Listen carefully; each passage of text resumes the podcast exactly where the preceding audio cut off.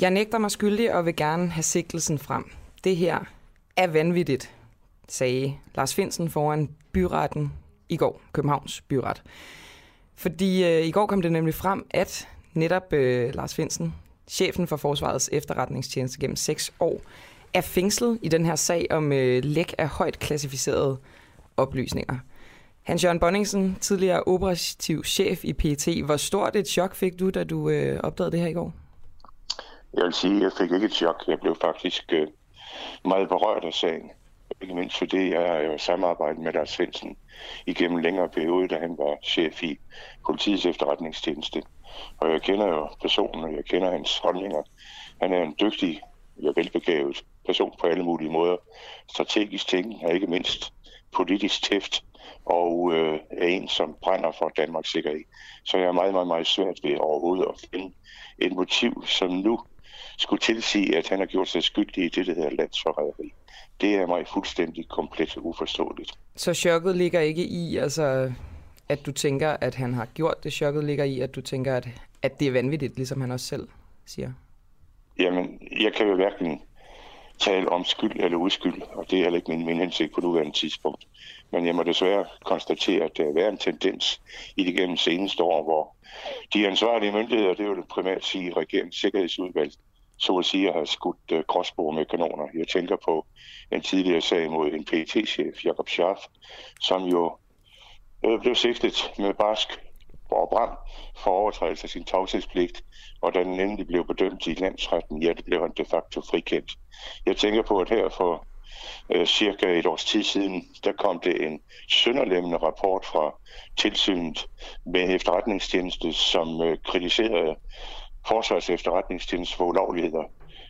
Det øh, fulgte fuldt med en fuldstændig ukritisk fra øh, regeringens side af nedsat en undersøgelseskommission, hjemsendt cheferne, og nu viser det sig, at tre uafhængige landsretsdommere faktisk har været inde og gennemgået sagen, vurderet på den og konkluderet, at det overhovedet intet er at kritisere, hverken i for og til forsvars efterretningstjeneste ledelse, eller i forsvar til medarbejdere i efterretningstjeneste.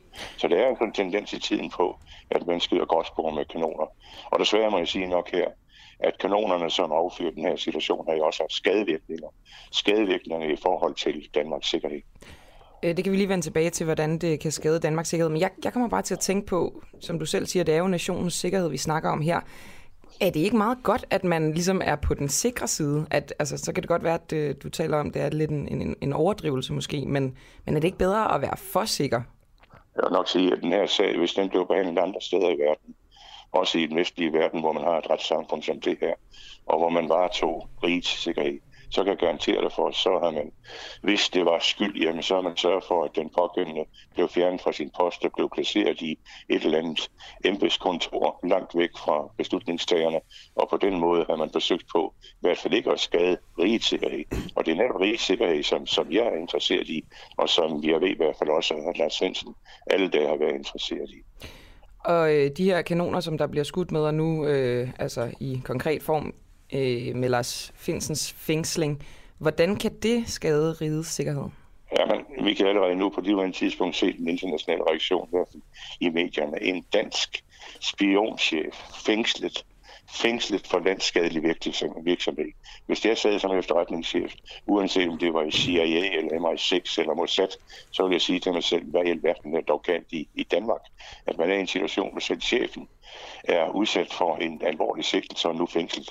Ja, hvordan kan jeg nu fremover have tillid til, at mine sensitive informationer, at de bliver behandlet håndterligt på en sådan måde, at jeg ikke bliver kompromitteret? Jamen, det er da en ganske naturlig tanke at, sådan vil man i hvert fald reagere. Det er jeg ikke et sekund i tvivl om. Det kan godt være, at det er på kort sigt, men det er fuldstændig ligegyldigt, om det er på kort eller på lang sigt. For den korte sigt kan jo også indeholde informationer, som kan have betydning for dig, min og, og vores kæres og borgernes sikkerhed i dette land. Jeg er lidt interesseret i, hvordan det her øh, så kan, kan ske. Altså, er det, er det politisk motiveret, det her? Ja, det er jo ingen tvivl om, at, at regeringen gennem længere tid har været, været frygtelig irriteret over, at man har set en, en efterretningstjeneste, som faktisk øh, godt nok gennem lækage har vist, at man er gået op mod regeringspolitik. Og øh, det er der ingen tvivl om, at det er der sat sine spor. Og så har man selvfølgelig, for nu at bruge et, et udtryk, haft lyst til at trække plaster af og få, få folk til at bøje sig og rulle sig og hvad andre udtryk, man nu bruger i, i, i departementet. Så det kan jeg ikke lade være med, med, med at tænke på. Kan man, kan man altså, nogensinde for, for, forsvare lækager? Fra en ja, det kan, ja, lækage, det kan du ikke forsvare, men, men du kan da håndtere det på en sådan måde, at det ikke gentager sig. Og det ikke gentager sig, det er også et spørgsmål om, hvordan man fra regeringens side af håndterer sin efterretningstjeneste. Mm. Man har åbenbart en forventning, i hvert fald her i nyere tid, når efterretningstjeneste skal medvirke til at gennemføre en regeringspolitik. Det skal en efterretningstjeneste ikke. Den skal objektivt forsøge på at beskrive de trusselsvurderinger, som eksisterer i forhold til den danske stat, uanset hvilke politiske holdninger man ellers har på regeringsniveau. Og så kan regeringen jo tage stilling derefter, hvad man vil bruge af det eller ej. Men jeg, jeg, kan, jeg kan ikke lade være med at tænke på, hvor, hvorfor finder de her lækager overhovedet sted? Du har jo selv siddet i PET ja, som operativ det, chef. Det, det når man føler, når man føler, at ting er fuldstændig åbenbart urimelige i forhold til en regerings uh, agerende i forhold til den reelle virkelighed, som, som personerne nu ser i en efterretningstjeneste.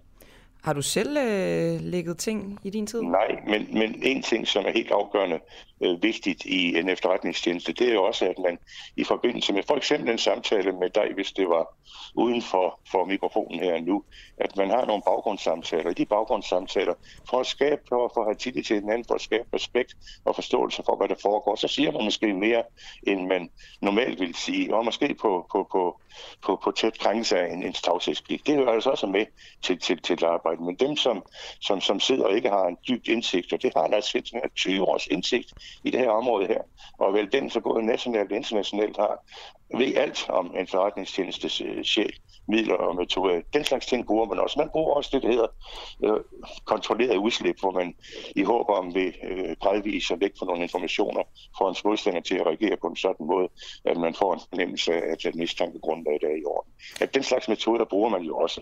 Og det er for en efterretningschef, specielt som spionlæger, det er altså en, en lignende dans uden, uden sikkerhedsnet. Og det synes jeg heller ikke, man har taget hensyn til i forhold til, til Lars, Lars, Lars Svendsen. Men, men lad nu, og det er det, jeg håber på, processen afgør, hvad det er i sagen er. Og jeg forbeholder mig selvfølgelig som altid retten til at blive klogere. Nu øh, har Lars Finsen så siddet fængslet et øh, stykke tid. Er, er retsstaten gået, gået i stykker, Hans Jørgen Bonningsen? Undskyld, jeg sagde Er retsstaten gået i stykker? Nej, hold da op. Retsstaten kører der sin gang. Jeg er fuldt ud til, til det danske retssystem. Altså, når det er og det er der ingen tvivl om, at det er en, en grundet mistanke, begrundet mistanke. Men det er jo på efterforskningsniveau, og ingen er skyldig til land før en fældende dom. Og øh, læg mærke til, at i går, der foretog en retsmøde, som varede 8 timer. Men min øh, 41 års erfaring for dansk politi er så ved, at både fra min tid i Rejshold og fra andre steder i det her øjeblik retsmøde under efterforskning var så lang tid, så er det jo ikke sikkert, at i hvert fald et bevisgrundlag det er så solidt, som man går og tror og forestiller sig. Hans Jørgen Bonningsen, du fik også sagt her i starten, at du jo øh, kender Lars, øh, Lars Finsen godt. Kan du helt afvise, at, at din... din... Forstå på den måde, forstå ja. på den måde, at jeg kender Lars Finsen. Jeg var sad i samme lederskab i, i PT i 4-5 år. Jeg har ikke haft spor kontakt med Lars Finsen siden 2006, vil jeg lige understrege. Ja, for du... at de ikke forestiller mig, at de har en, en personlig direkte kontakt til ham. Det, det har jeg ikke. Men du har stor respekt for ham?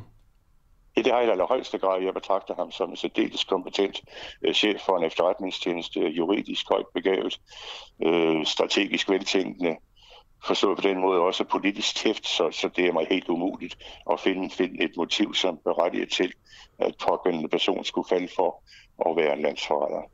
Men at den her vurdering, du kommer med, at du siger, at det, det, det, det kan du ikke rigtig ske, se for dig, er det ikke også lidt farvet af, at du, øh, du kender øh, Lars? Jo, det er i højeste grad. Okay. Det ligger det heller ikke skjult på. Jeg siger okay. også, at jeg er berørt. Og når man er berørt, så behøver man så absolut ikke at være objektiv. Og det gør jeg netop for, at de skal bedømme mit udsagn på, som, som, som gør. Selvfølgelig kritisk, men, men mm. ikke desto mindre. Så har jeg den, den holdning og det, den opfattelse af situationen her nu, som jeg har givet udtryk for. Hvad tror du, der kommer til at ske nu?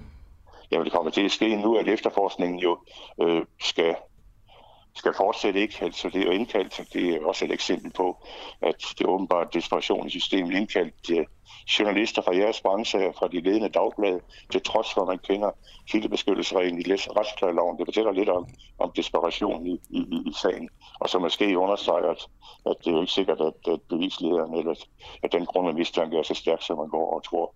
Men stadigvæk, jeg kan jo ikke tale om skyld eller uskyld. Jeg håber bare, at processen vil medvirke til, at vi får det her så klart og godt belyst som, som overhovedet muligt. Konklusionen er dog entydig, at det her, det uanset hvem man er, jamen så er det en tragedie for alle, for det har skadet Danmarks indre sikkerhed.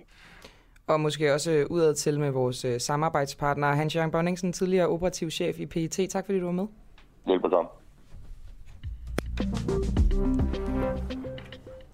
Og Camilla Boraki, godmorgen. Christoffer Lind, godmorgen. Man kan jo skrive ind, hvis man gerne vil det. SMS 1245, skriv DUA mellemrum din besked. 1245 DUA, DUAH, mellemrum din øh, besked. Man kan også gå ind på øh, Facebook, hvor vi livestreamer og blande sig, og så prøver vi at få så mange spørgsmål med som muligt i løbet af programmet. Og vi har en, øh, en del godt øh, til jer. Lige om lidt, der skal vi til en, øh, altså en ret vild sag fra, fra Fyn. Om noget, der hedder, der hedder Sundvejen, hvor der simpelthen har været to øh, biluheld, hvor der har været placeret ting midt ude på vejen. Spørgsmålet er, om det her det var, det var overlagt. Det der er der rigtig meget, der, der tyder på, om vi har fået endnu en sag. Nu kan vi huske de her sager fra folk, der kaster ting ned fra broer og, og så videre. Det er også blandt andet sket på Fyn. Og øh, lige om et kort øjeblik, der har jeg øh, Marianne Brorby Jespersen Terkildsen med. Der er mange efternavn der.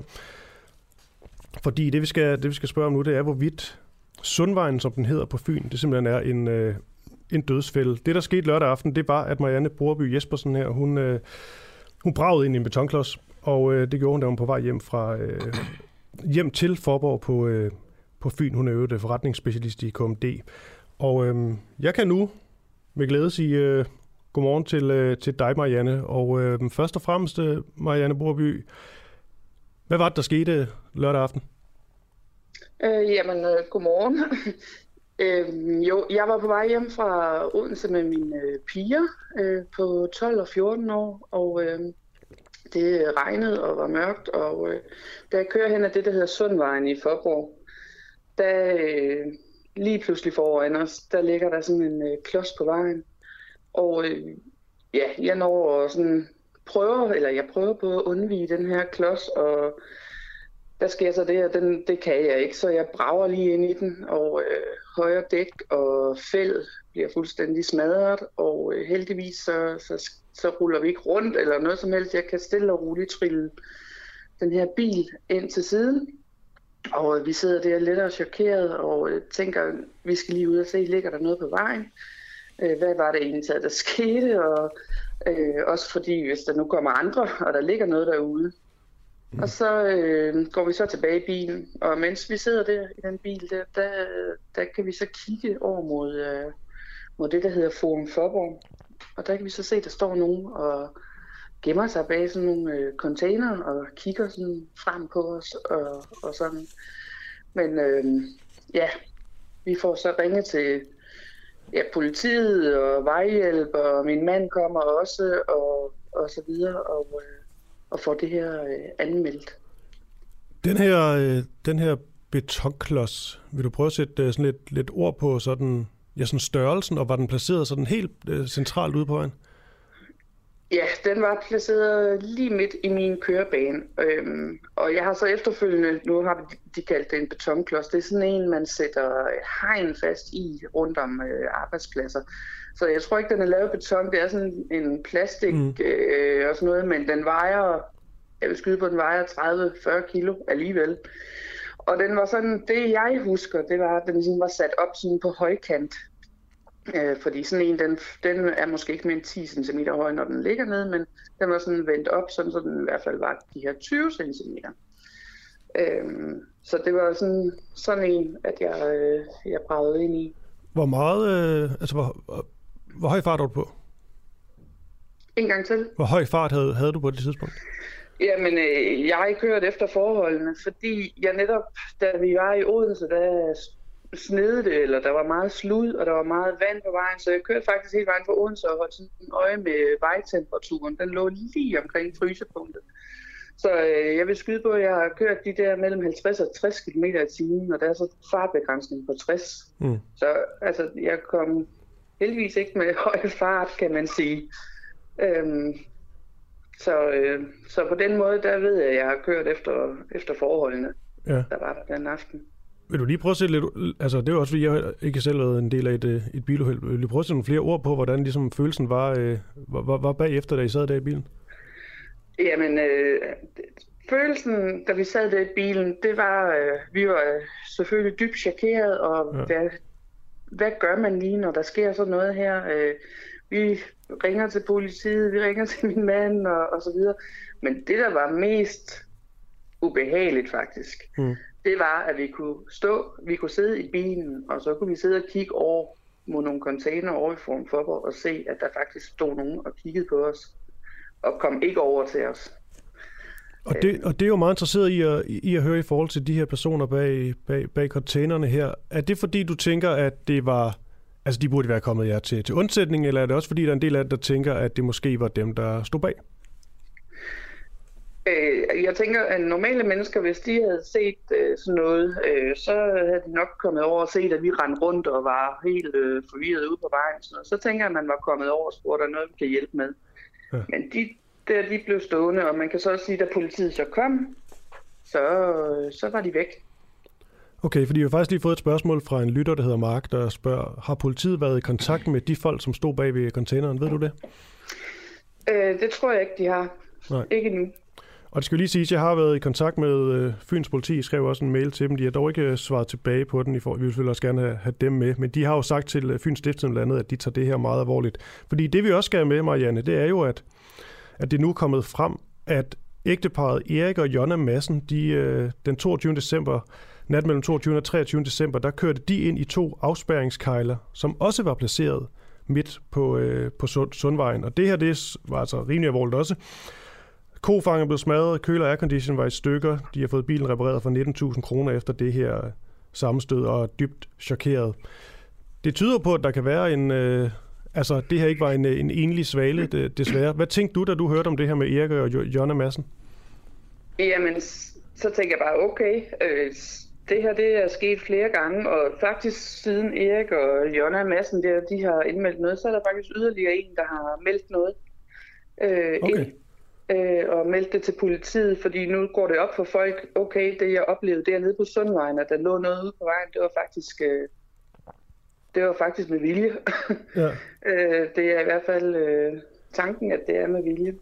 Og nu vil jeg gerne have, hvad hedder det, Fyns øh, politi med. Det prøver vi altså at få i, i morgen, men jeg har kriminalredaktør Fyns Stiftstiden med efter dig, Marianne, fordi der er jo så mange spørgsmål til det her. Altså, Ja. Men nu har, I, nu, nu var har dig, du var der jo og øh, oplevede alt det her. Øhm, der var ikke et eller andet, der tyder på, at der var noget vejarbejde i nærheden, og det kunne være en, en fejl et eller andet. Nej, det er der ikke. Man kan sige, inde på den side, øh, højre side ind mod Forum Forborg, der ligger der en masse byggematerialer og så videre, fordi de er ved at reparere vejene øh, nogle steder rundt omkring i byen. Og øh, de der, den der klods, som øh, lå ude på vejen, der lå faktisk en bunke, som cirka 20 meter fra vejen. Så øh, ja, og så kan jeg jo så yderligere se, yderligere sige, at der går jo også rygter om, at der faktisk er en video, øh, der er blevet optaget fra, op fra containerne af, at øh, vi faktisk kører galt. Mm. Øh, og, og det bekræfter bare mig i, Ja. når jeg hører sådan noget, at øh, det der, det er sket med vilje. Og jeg ved ikke, øh, dem der har stået og optaget videoen, øh, hvad det er, de havde forventet at få ud af det, Ja. faktisk. Men øh, det er bare, hvad vi har hørt. Jeg Ja. skal selvfølgelig ikke kunne sige, om det passer, men det er vi faktisk, det synes jeg faktisk er endnu mere, hvad kan man sige, ulækkert, at der faktisk er nogen, der sådan står og filmer, øh, hvad er det, der sker, når de rammer den her Mm. klods, ikke også? Hvordan har, øh, hvordan har efterspillet så været? Øh, jamen, øh, vi går jo faktisk og venter på, at politiet kontakter os. Øh, de, øh, det fik vi at vide i forgårs, at de ville. Og øh, ja, der venter vi på, at de, de vender retur til os, øh, fordi at vi øh, ja, selvfølgelig gerne vil snakke med dem, og også gerne vil høre, Altså, hvordan og hvorledes. Er I slet ikke blevet kontaktet af politiet? Øh, vi har kontaktet dem, men øh, de har ikke kontaktet os endnu. Øh, vi får at vide, at de er i gang med efterforskningen af det, og det skal de selvfølgelig også have ro til. Men, Om kunne tænke, I var en del af den måske, men ja. Jo, det, det kunne man godt tænke sig. Øhm, Okay, vi prøver, vi prøver i hvert fald at få fat i Fyns politi senere, kan jeg godt mærke. Ja, det er fint. Jamen, Hvad, det, hvad, hvad, med, undskyld mig, hvad, hvad, med, hvad med bilen? Hvordan, øh, hvordan har den det, skulle jeg til at sige? Ja, altså den øh, jo så kørt til, øh, det var en Skoda øh, Superb, så heldigvis en stor bil, øh, der måske kan tåle lidt mere end, øh, end sådan en lille bil. Men den er kørt til Skoda i Svendborg, og øh, her, øh, her skal de selvfølgelig kigge på, om øh, hele det her styretøj, hele vangen nede under, om den ene så er beskadiget, for hvis den er det, så øh, kan der være en totalskadet bil, eller en totalskadet bil. Ja. Øh, det håber jeg ikke, øh, men selvfølgelig så, øh, så er det jo det, må, vi må tage noget fra. Men øh, det, jeg ved ikke mere end, at det er det, de er ved at undersøge, om, øh, om bilen simpelthen er blevet trykket skæv, kan man sige. Har du lyst til at tage en, øh, en køretur på Sundvejen igen? Øh, altså, jeg kører jo da rimelig jævnligt, ja. så, så det er det, men det er da klart, at øh, kommer man der en mørk aften, så, så tænker man da lige Ja. over, hvad det var, der skete. Fordi øh, der er ikke nogen tvivl om, at vi øh, hele familien har, er, har været i chok. Altså. Og lige så meget det der med alle de der tanker, der begynder at køre mm. i hovedet på en. Øh, hvad nu, hvis der var kommet en modkørende, og jeg var ved at undvige, og så videre. Så, men øh, ja, det er sådan nogle tanker, man lige skal have ja, dæmpet. Og øh, Ja. ja, jeg håber bare, at øh, de her, øh, altså hvis dem, der har gjort det her, øh, at de bliver fundet, Ja. så vi kan få stoppet det her. Fordi jeg kan se, at der, det er jo flere, der har været udsat for det her. Ja, vi går i hvert fald også videre med den her. Det er en, øh, en meget alvorlig og spændende sag, synes vi i hvert fald. Og om ikke andet, Marianne Borby Jespersen Terkelsen. Jeg er virkelig glad for, at du trods, trods alt har det, har det godt, og I alle sammen har det. Det har vi heldigvis. Der er jo ikke sket nogen øh, fysiske skader. Så er det lige det mentale, vi lige skal Ja. have bearbejdet lidt. Så Tusind tak, fordi du var med her til, til morgen. Fortsat god dag til dig. tak i lige måde. Tak. Ja, Camilla. Det er så en vild sag, det her fra, fra Fyn, synes jeg. Og også det med, at der kommer en tredje Ja. i ligningen nu. Ja. Og nu så er ikke, fordi begynder skal, der at tegne sig et mønster, desværre. Ja. Lidt uheldigt, det, ikke? og det er ikke, fordi jeg skal sidde og kalde ud, Fyns politi ud her i radioen. Men de gad sikkert at svare tilbage på min, og de har åbenbart heller ikke spurgt hende i forhold til det, det er virkelig underligt. Vi kan prøve at skrive til dem Nå. på Twitter. Der er politiet ret store, Ja. har jeg bemærket. Jamen, jeg havde dem i, jeg havde dem i røret.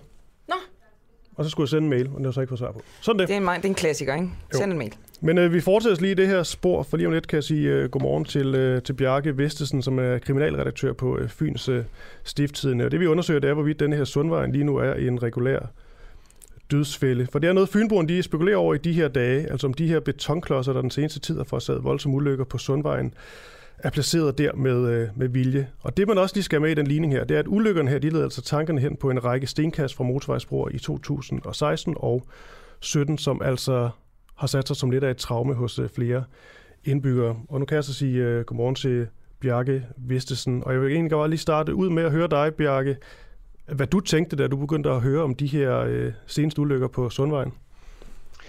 Ja, godmorgen. Jamen, det første, jeg, det første, jeg tænkte, øh, var, at det er drengestreger, øh, men i den meget, meget alvorlige ende af skalaen. Øh, fordi fordi altså, altså, folk kan jo komme, komme grueligt galt afsted, når nogen sætter noget ud eller Mm. ligger ud på vejen. Øh, og, og, og i forhold til det, der skete i 2016, der var der en, øh, en 33-årig tysk kvinde, som, mm. som jo øh, mistede livet, og, og, og en øh, tysk mand, øh, faren til, til en søn, som, som blev til en grøntsag. Så, så, så, så der er forskel på sagerne, fordi dengang var det en, en langt mere alvorlig kaliber, men, men dermed ikke sagt, at det, der øh, er sket øh, de seneste dage i Forborg, øh, er, er, er, er ganske alvorligt, meget alvorligt, mm. helt klart. Og det bliver jo stadig lidt, øh, lidt spekulation, for de er jo i gang med efterforskning nu af politiet og så videre, men, men nu er der i hvert fald øh, to konkrete tilfælde. Marianne nævnte faktisk, at der også er et, øh, et tredje tilfælde. Det virker bare ikke tilfældigt. Nej, og det er ikke tilfældigt. Det er helt klart øh, no, nogen, som, som, som, som ligesom gambler med andres øh, liv og førlighed. Og man kan sige, det er der jo også en paragraf for i straffeloven, nemlig paragraf 252, netop og udsætte andres liv og førlighed for, for fare eller for livsfare. Fordi, fordi det er livsfarligt, det som, som de her personer øh, har gang i i Forborg. Mm. Den her episode, du nævnte med den tyske kvinde, som, øh, som desværre mistede livet, det var i, øh, i 16, og så var det en sten, der blev kastet fra en motorvejsbro ved, ved Odense. Er det ligesom blevet sådan et, nu fik jeg sagt øh, tra- traume her i, i starten, men er det sådan ligesom blevet et, et traume øh, på, i vis del af Fyn? Øh, helt klart, det er det helt klart. Øh, og, og, og når jeg selv kører strækningen, så kigger jeg altid op på, mm. på de to motorvejsbroer, og særligt den motorvejsbro, øh, hvor den her fatale 30 kilo tunge flisesten blev kastet ned og, og, og altså ramte den her tyske bils øh, familie. Øh, det er øh, for rigtig mange fynboer øh, blevet et, et traume i forhold til, at man kigger lige op. Det kan godt være, at folk efterhånden har glemt sagen, men, men, men det, det, det er så kun fem år siden, og den er fortsat, uop, øh, den er fortsat uopklaret. Øh, så der går jo en eller flere gerningsmænd derude, som, som altså har begået det her drab. Øh, og jeg, jeg tror, der er folk, som, som, som stadigvæk kigger op. Måske ikke lige på den motorvejsbro, hvor det skete fra, fordi øh, det, det måske er gået lidt i glemmebogen, mm. hvor det er henne. Men generelt kigger op på motorvejsbroer, hvis der står personer deroppe. Tror du det her, der nu er på, på Sundvejen, især hvis der begynder at komme endnu, endnu flere sager, det er noget, der ligesom kan, kan, kan på en eller anden måde få det her traume øh, sat i gang igen hos, hos nogen? Ja, det, det, det, det, det vil det gøre, fordi, fordi altså, tankerne med det, der skete i 2016 og 2017, og sådan set også både før og efter, øh, fordi det er jo ikke nyt, at, at, at der bliver kastet øh, ting ned fra motorvejsbroer. Øh, det nye, som vi ser her, er jo, at det bliver stillet ud på vejen. Det er ligesom en metode, vi ikke har set før. Øh, jeg, jeg tror ikke, at det er de samme gerningsmænd, som til, til stenkasterdrabet i øh, august 2016, som altså er på spil i Forborg. Øh, jeg tror mere, det er, er nogle hvad skal man sige, unge lømler, som, som, øh, som altså har fundet det morsomt at lægge og stille ting ud på vejen, som så bliver påkørt af, af trafikanterne, der kommer forbi. Og det, det er ganske alvorligt. Det er det helt klart, fordi øh, altså, i det første tilfælde en mor med sine to børn mm. i, i bilen, som, som altså ikke nåede at undvige øh, den, den, den sten eller, eller, eller den betonsten, der mm. var lagt ud på Sundsvejen. Ja, fordi det er vel også lidt farligt det med bare at sige, det er, det er drengestreger. Fordi det her kan jo være med, øh, altså med dødelig udgang. Ja, jo her, her. Og det er også derfor, jeg siger, at, mm. at, at, at øh, når jeg siger drengestreger, jamen, jeg, jeg tror ikke, at, at de har øh, sat sig ind i, hvor alvorligt det ja. her er, fordi det er øh, fare for liv og førlighed, og det er ganske alvorligt, og jeg vil sige, hvis der er altså, altså skulle det være drengestreger, og der er nogle forældre, der har mistanke, så er det altså med både at få stoppet deres unge mennesker i det her øh, for henvendelse til politiet, øh, og, og for, fordi det er meget, meget alvorligt, og, og det kan jo ende med dødelig udgang, øh, og det, det vil jo være, være rigtig trist øh, for, for alle parter i, i det her, øh, også mm. set i forhold til, til den ulykke i 2016 og det drab i 2016, øh, som jo totalt smadrede en tysk families liv. Lige en sidste øh, ting her, Bjarke Vestersen. Nu er du øh, kriminalredaktør på Fyns Stifttiden, og selvfølgelig øh, ja, dækket det, det her med, med stenkast rigtig, rigtig tæt. For mig virker det helt vildt, at man har indsamlet DNA fra over 700 fynboer, og stadigvæk ikke kunne finde en eller flere gerningsmænd. Jeg tænker lidt, det er nogen, der står altså, på, på en bro. Det, det var vildt, at der ikke er noget kamera, et eller andet, der kunne fange dem, og det er lidt den samme med den her sag. Der er heller ikke nogen gerningsmænd, der er fundet endnu. Har du nogen idé om, hvorfor det er så svært at finde de her gerningsmænd? Altså, altså hvis vi taler sagen fra 2016, så, så, så, så er det formentlig en eller flere personer, som, som altså holder sig under radaren, som ikke tidligere har begået noget kriminelt, som måske har været fascineret af, af tanken om, at når man øh, kaster noget ned fra en bro, hvornår vil det ramme en genstand i en fart med en vis hastighed. Øh, og, og, og, og, og, og måske ikke har, har, har gjort op med sig selv, hvor alvorligt det her det kunne blive, hvad det jo også blev. Mm. Øh, ja, det er mærkeligt, at man endnu ikke har fundet et resultat, men jeg ved også fra de her øh, efterforskere i politiet, at, at, at de har virkelig efterforsket øh, på alle mulige måder, og også tjekket overvågningskameraer på tankstationer og alle mulige steder. Og, og spurgt fører jo til en forstad i Odense, der, der hedder Tarup, hvor de her øh, flisesten, den, den 30 kilo tunge flisesten, der ramte bilen, mm. formentlig er blevet stjålet fra, plus at man med DNA kan kæde det sammen med nogle andre stenkast i samme øh, forstad til Odense. Øh, om den bliver opklaret, ja, jeg håber det, men jeg kan godt have min tvivl, fordi efterhånden som årene går, øh, så, øh, så bliver det mere og mere svært øh, at, at få den opklaret. Ja. Okay, Bjarke Vestesen, kriminalredaktør på, øh, på Fyns Stifttiden. Vi og jeg følger selvfølgelig denne her sag øh, tæt, og tak fordi du er med her til morgen. Velbekomme.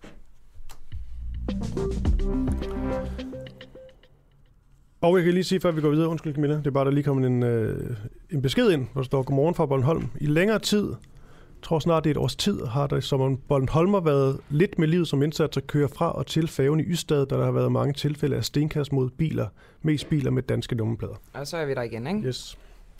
Okay, det kan være, at vi også lige skal kigge lidt ind i det. Samtidig med, at vi altså selvfølgelig forfølger det her. Se om du kan få, øh, få fat i Fyns politi. Så skal du måske bruge din fynske dialekt, Christoffer. Mm. Nå, lad os hoppe videre. Hvor skal vi hen? Vi skal til Frederiksberg for pokker da. Der var jo et, øh, en skudepisode i, øh, i går. Og så er spørgsmålet så, om øh, nærpolitistationen skaber tryghed på Frederiksberg efter den her øh, skudepisode, som jo ligger sig i kølvandet af en, en række øh, episoder i Københavns område. Og det er jo nærmest blevet sådan en form for, for kutyme efter skudepisoder i København, at politiet i dagene efter er på stedet i form af deres nærpolitistation. Men spørgsmålet er jo så, om det skaber tryghed for, for beboerne i området. Og øh, det var vores reporter ude at finde ud af i går. Har I hørt om øh, skyeriet, der var her på Frederiksberg i går? Ja, ja. Jeg ved ikke, om I har bemærket, at der er blevet sat en øh, mobil politistation op nede i hjørnet dernede. Føler I jer mere trygge, efter den er blevet sat op? Øh, nej, nej, egentlig ikke. Øh, Nej, det, det, men jeg tror, jeg tror, at dem inde i eller i de øh, omkringliggende butikker måske føler sig mere trygge. Det kunne jeg forestille mig. Men jeg føler mig ikke mere tryg. Jeg føler mig heller ikke øh, mere tryg. Jeg kan da godt se, at det er rigtig trygt i dag. Men om 14 dage holder den der nok ikke, og så er vi jo tilbage. Det er jo ikke første gang, at man enten bliver slået ned der eller skudt. Så jeg synes, det er ganske utrygt. Nu er der blevet sat en øh, nærpolitistation op lige hernede rundt om hjørnet. Gør den dig mere tryg i forhold til fremtidige skyderier?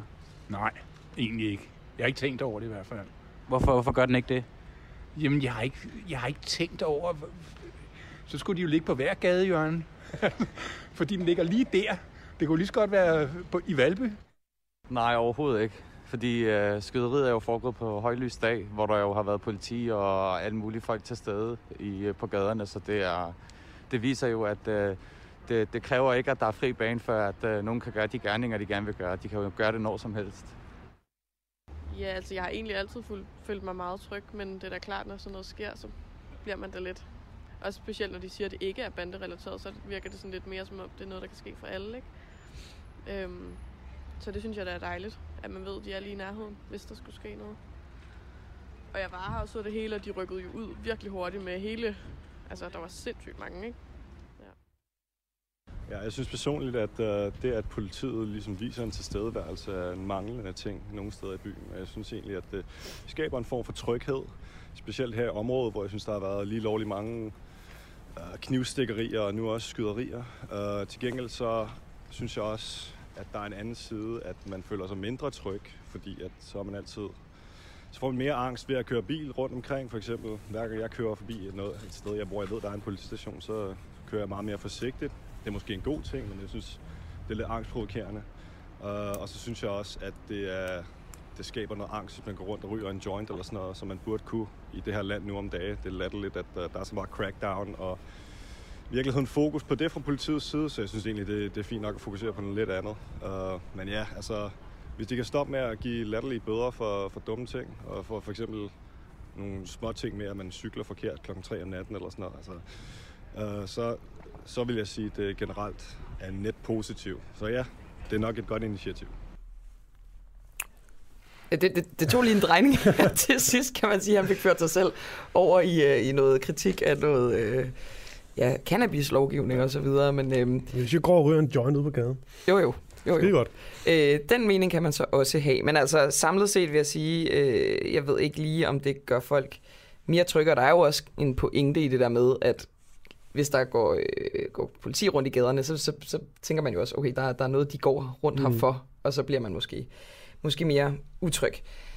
Øhm, og nu til noget, som måske også kan gøre os en lille bitte smule utrygge, fordi der er jo altså gang i den nede ved den øh, ukrainske grænse. Og Danmark kommer nu med et konkret modsvar på russiske troppebevægelser og de her trusler mod Ukraine, fordi i går der øh, kunne man læse, at regeringen vil sende fire F-16 kampfly til de baltiske lande og også stille en øh, frigat til rådighed for NATO. Fordi vi skal sende et klart signal til øh, Rusland, siger forsvarsminister Trine Bremsen. Og NATO de siger, at øh, der er en reel risiko for en ny væbnet konflikt. Øh, Peter Viggo Jacobsen, en ny væbnet konflikt, hvad, hvad indebærer det? Jamen det indebærer, at russerne måske kunne finde på at angribe Ukraine. Det indebærer ikke, at danske enheder skal til at kæmpe øh, med russerne på grænsen til øh, mellem Rusland og, og Baltikum. Så selvom tingene hænger sammen, så er de alligevel lidt adskilt. Ikke? Altså der står 100.000 soldater og kigger på Ukraine. Nu sender vi soldater til, til, til de baltiske lande. Og grunden til, at man kan sige, at det lyder lidt mærkeligt, det er jo fordi, at Ukraine er ikke medlem af Forsvarsalliancen NATO, men det er Baltikum eller de tre baltiske lande. Så derfor så har vi en forpligtelse til at skulle hjælpe dem i tilfælde af krig, men vi har ikke nogen forpligtelse til at hjælpe Ukraine. Så, så jeg skal lige forstå det rigtigt. Hvis Rusland går ind i Ukraine, så forholder vi os passive? Øh, ja, Danmark gør i hvert fald. Altså NATO har ikke nogen forpligtelse til at skulle komme dem til undsætning. Jeg kunne forestille mig, at de der øh, få soldater, vi har, der er instruktører dernede, de bliver nok trukket hjem. Ikke? Men, men vi skal ikke i krig øh, for at beskytte øh, Ukraine. Jeg kan forestille mig, at altså det, det er jo også det, der klart er blevet meldt ud fra øh, den danske udenrigsminister, at i første omgang reagerer man med politiske og økonomiske sanktioner. Og så er jeg ikke til kun i tvivl om, at amerikanerne vil skrue op for øh, militære leverancer til den ukrainske hær, så den kan forsvare sig imod øh, russerne, men det er ikke noget, der betyder, at vi kommer direkte i kamp med Rusland. Og nu stiller jeg dig et spørgsmål, som du måske vil blive en lille smule irriteret over, men jeg vil gerne have dig til at øh, sætte procenter på. Hvad tror du sandsynligheden for, at Rusland går ind i Ukraine er? Jeg tror, den er relativt lav, fordi jeg ser det her som et russisk forsøg på at øh, få NATO og amerikanerne i tale. Der er selvfølgelig to elementer i den her øh, krise. Den ene er en russisk-ukrainsk krise omkring nogle fredsforhandlinger, der går i stå, og som har været gået i stå siden 2015. Dem vil russerne godt have til at glide lidt mere, så de kan få større indflydelse i øh, de, de, de, de dele af Ukraine, de har besat, bortset fra Krim, som de helt har taget. Øh, den anden del er, at russerne vil have nogle håndfaste garantier for, at Ukraine øh, og andre lande, der endnu ikke er blevet medlem af NATO og som ligger imellem Øh, Rusland og NATO, at de aldrig nogensinde kan blive medlem af alliancen. Det vil for eksempel betyde, at Sverige og Finland ikke skulle have lov til at melde sig ind i NATO, hvis de skulle få lyst til det. Og det har NATO meldt klart ud også er fuldstændig uacceptabelt. Så det er, et, det er et russisk forsøg på at presse nogle indrømmelser igennem, som hidtil ikke har kunnet. Øh, og der er altså meget langt derfra og så til at starte militære operationer, fordi russerne må også godt kunne tænke øh, tre træk frem. De plejer at være ret gode til skak, og så burde de kunne regne ud, at hvis de er begynder at bruge militær magt igen, ja, så vil det, de taber, vil det være meget større end det, de vinder. Øh, nu hørte jeg lige en udtalelse i går fra en fra øh, Ruslands et eller andet øh, internationalt ja. øh, forsvars. Ja øh, som ligesom sagde det her med, at Rusland er jo decideret bange for NATO, og hvad NATO kan finde på, så de, de har egentlig bare brug for, at NATO de ligesom trækker sig. Så hvorfor gør NATO ikke det? Jamen det gør øh, NATO ikke, fordi NATO øh, henholder sig til en aftale, der bliver lavet mellem Rusland og, og, og de andre europæiske lande, lande tilbage i 1990, hvor det bliver gjort klart, at lande selv kan bestemme deres udenrigspolitiske og sikkerhedspolitiske forhold. Og det vil sige, at hvis der er et land, land der ringer til NATO og siger, at vi kunne godt tænke os at blive medlem af NATO, så har Rusland ikke veto over det. Det er det enkelte land selv, der skal bestemme, om de, om de vil være allieret med Rusland eller NATO. Og det, som Rusland har set siden afslutningen på den kolde krig, det er, at NATO hele tiden har udvidet sig imod øst og er kommet tættere og tættere på den russiske grænse. Og da, da russerne er, er bange for amerikanerne og for NATO og tror på, at de godt en dag måske kunne finde på at angribe, ja, så vil de gerne have den bevægelse imod den russiske grænse stanset. Så det er det, det handler om. Hvor, hvor, hvor stor en provokation, hvis vi nu skal tage, tage danskerbrillen lidt på, hvor stor en provokation vil Rusland øh, se det her med, at vi har fire F-16-fly og en fregat nede i Baltikum? Altså, det, det, det, det, det tror jeg egentlig ikke, de ser som en helt stor øh, provokation.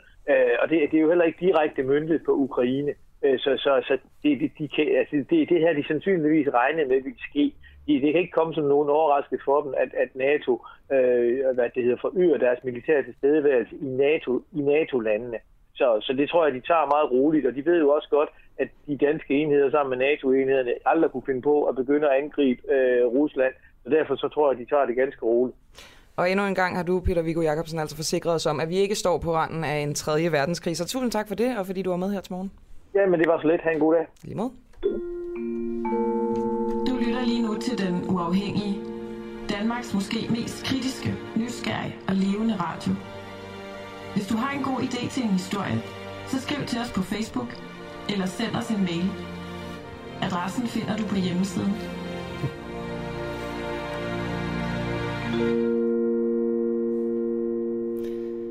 Et andet øh, hotshot, når det kommer til udenrigspolitik. Per Stig Møller. Ham skal vi snakke med senere, Kristoffer. Ja, han, sagt, han sagde tidligere i den uafhængige, at, øh, at øh, den her, alt det, der skete ved, ved, ved, ved grænsen, det urine, det var, hvad var det, han sagde? Det mindede om optakten til Første Verdenskrig. Men da jeg så sådan spurgte ind til, men altså, bliver det så en verdenskrig? Så sagde han også nej. Så jeg ved ikke, om det er svaret. Men det er jo noget med, at det er noget med nogle alliancer, der ligesom bliver skabt og, og dannet, og de har sådan nogle lidt svung over sig. Men øhm, det er også om, er det ikke rigtigt i medierne? Der er meget med det der med verdenskrig. Så fik vi også 3. verdenskrig, der har man også kunne læse flere steder. Altså, som vi gerne vil køre det op til sådan en, det skal helt derop. Ja, og lad os, lad os da prøve at lade være med det. Selvom jeg også selv lige kom, kom til det. Men det er jo fordi, det er, det er faktisk min første tanke, når, når NATO mm. siger væbnet konflikt, og rup, rup, rup, rup, så, så kan man godt tage sig selv i at tænke, åh, oh, oh, nu er vi der igen. Nu, Men øhm, nu skal ja, vi videre. Noget ganske andet. Det er faktisk noget ganske andet, selvom det også er en krise. Men det her, det er en øh, naturkrise. Øh, I hvert fald ifølge Miljøminister Lea Wermelin, for hun siger til os her på Den Uafhængige, at den danske natur er i krise. Og det, øh, det udsagn, det vil vi jo gerne øh, efterprøve, og derfor så øh, vil vi i den næste tid ligesom undersøge sammen med relevante kilder, om, om det passer. Og øh, nu har vi Peter, Jens Peter Akkesen, som er pensioneret svinebonde og selvstændig landmand i 50 år med os. Velkommen til, Jens Peter. Ja, tak. Har du øh, været med til at forringe vores øh, biodiversitet her i, i Danmark som svinebonde? Som landmand med svineproduktion og planteavl overhovedet ikke. Øh, når Lea Wermelin kommer ud til nogle møder, så slutter hun altid af med, at den danske natur her er det dårligt. Men det, det bliver aldrig begrundet, hvad det er galt. For os landmænd, vi lever i naturen, af naturen og med naturen, så vi er dem, det er allermest interesseret i at pleje den og passe den. Og den måde, øh, hvis jeg kigger tilbage i de 50 år, jeg har været landmand, vi har et utroligt rigt dyreliv, som vi aldrig har haft før. Med rådyr, med dårdyr, med kronhjorter. Og tusinde smådyr, og... men øh, jeg stopper dig lige her, Jens Peter Akkesen, ja, fordi ja. øh, Lea Wermelin kan ikke give dig nogen tal, siger du. Jeg har forsøgt at researche en lille smule. Og der ja. kan jeg ligesom komme frem til, at vi har en masse zink i vores øh, vandløb. Zink det bliver brugt, når smågrise de bliver taget fra øh, deres mødre for tidligt. Så okay. er øh, tre fjerdedele øh, af vores naturarealer gået tabt på grund af opdyrkning og omlægning. Så er øh, 11 sommerfuglearter de sidste 50 år forsvundet, og det er altså 10 procent af Danmarks samlede sommerfuglearter. Og det skyldes altså landbrugsdrift og øh, så også sprøjtegift og skovbrug, og det er altså også noget, som øh, det europæiske miljøagentur siger, altså det her med, at sommerfuglearterne forsvinder, det skyldes intensivt landbrug. Og Danmark er jo faktisk det mest intensivt dyrkede land i Europa. Så jeg tror ikke helt, jeg kan se, hvad du mener, når du siger, at I behandler naturen rigtig pænt. Det gør vi da. Jeg tror, Miljøministeren skulle kigge lidt ind af for det første. Nå, men nu, nu vil jeg gerne bede dig om at forholde dig til alt det, jeg fremlægger ja. her. Du har ikke ja. været med til at øh, få sommerfuglearter til at forsvinde, få sink i vores vandløb og få for vores naturarealer til at gå tabt. Overhovedet ikke. For de fleste landbrug i dag, de lægger store dele af deres øh, arealer, hjørner og skråninger og kanter ud på ren naturarealer, fordi øh, med de maskiner, vi har i dag, kører man ikke på dem. Vi Vi laver vildstriber, blomsterstriber og ligger hen i urørt jord. Det er masser af det, og det har vi også dokumenteret på film over for tidligere minister og Men- miljøminister. Men nu bliver jeg simpelthen helt pivforvirret, fordi det europæiske miljøagentur, taler de usandt? Det ved jeg ikke, men jeg synes, at ministeren Jamen, skulle komme ud og jamen, se. gør de det? har. Hun kommer jo ikke. Det Synes du jeg det? sige. Det, det, det, det, det kan jeg Altså, svare tror på. du på dem? Jeg tror på det, jeg ser herude på landet. Men det er dyreliv. Men, Det men, men sidste det er år vel der heller ikke, det er vel, nu beder du lige at være med lige om tal, Jens Peter Akkesen, men, men det er vel heller ikke øh, et tal, hvad du ser med dine øjne. Jeg, jeg kan da tydeligt mærke, øh, hvordan øh, naturen og dyrelivet ændrer sig. I sidste år har vi også Men fået det er jo, at vide, ej, jamen, det, jeg bliver simpelthen nødt til at stoppe dig. Det er jo ikke et tal, hvad du tydeligt kan mærke. Altså, du bliver nødt til at forholde dig til tal, når du selv endda beder Lea Wermelin om tal. hun kommer jo ikke med noget. Hun kommer ikke engang herud og ser på vores natur. Jeg kommer med noget til dig. Det forholder du dig ikke til. Jo. Nej, du siger, du kan se noget med dine øjne, men jeg giver dig en masse tal, som du så kan ikke rigtig finde ud af, om du siger, det, det ikke passer, eller om at du mere tror på det, du ser med dine egne øjne, eller, eller hvad det er. Når, når vi ser, hvad Dansk Jagtforening, øh, den Danmarks Jagtforening det sidste år, de skyder 2 millioner dyr herude. Og de bliver der opformeret hver år, så det må der være masser af dyreliv. Jo, jo, Ellers men, ville de men, jo forsvinde. jo, jo, men de er jo forsvundet. Sommerfuglene er forsvundet. Bierne forsvinder. Alt sammen er der tal på. Jamen, alt sammen er der tal på fra EU- Europæisk Miljøagentur. Jeg betvivler det i relation til det, jeg ser, når jeg færdes ude i naturen. Okay, så, så, så du betvivler simpelthen de her tal ja, det fra EU? Okay. Ja, det gør jeg. Øhm, måske, altså, det kan være, at vi skal sende rapporten, og så kan du, så kan du vurdere dens øh, validitet ud fra det. Er Jeg tænker, jeg tænker er der. at det europæ- europæiske miljøagentur er en rimelig valid kilde. Det er muligt. Men du står altså fast på, at, at I, øh, I ikke har været med til at forringe biodiversiteten. Hvad vi oplever også der herude, det er, at dyrelivet har udviklet sig de senere år. Vi har sågar sidste sommer ulve herude på vores marker, og en, en af de ting, øh, som jeg lige læser til morgen i avisen, det er, at øh, morhundene øh, at man i Sønderborg Kommune skudt tre hunde, det er noget af det, som øh, er hård ved dyrelivet. Vi har rovfuglene, som er fredet, som også er lidt hård ved dyrelivet. Men det, det er masser af liv herude. Hvad skulle øh, Miljøminister Le- Lea Wermelins argument være for at, at kritisere jer? Jeg ved det ikke. Hun har jo bare gang på gang sagt på møder, den danske natur har det dårligt, uden at dokumentere noget som helst. Vi, når vi ser herude om sommeren, øh, når det bliver lyst om morgenen, hvor fuglene de synger, så øh, man ikke kan sove, vi står op. Det er, vi har et rigtigt dyreliv. Og, og vi, som før sagt, vi planter vildstriber, vi planter blomsterstriber. Mange hjørner og kanter af vores marked, de ligger udyrket hen, for det er ikke rationelt at køre på det. Og øh, brakmarkerne ligger hen.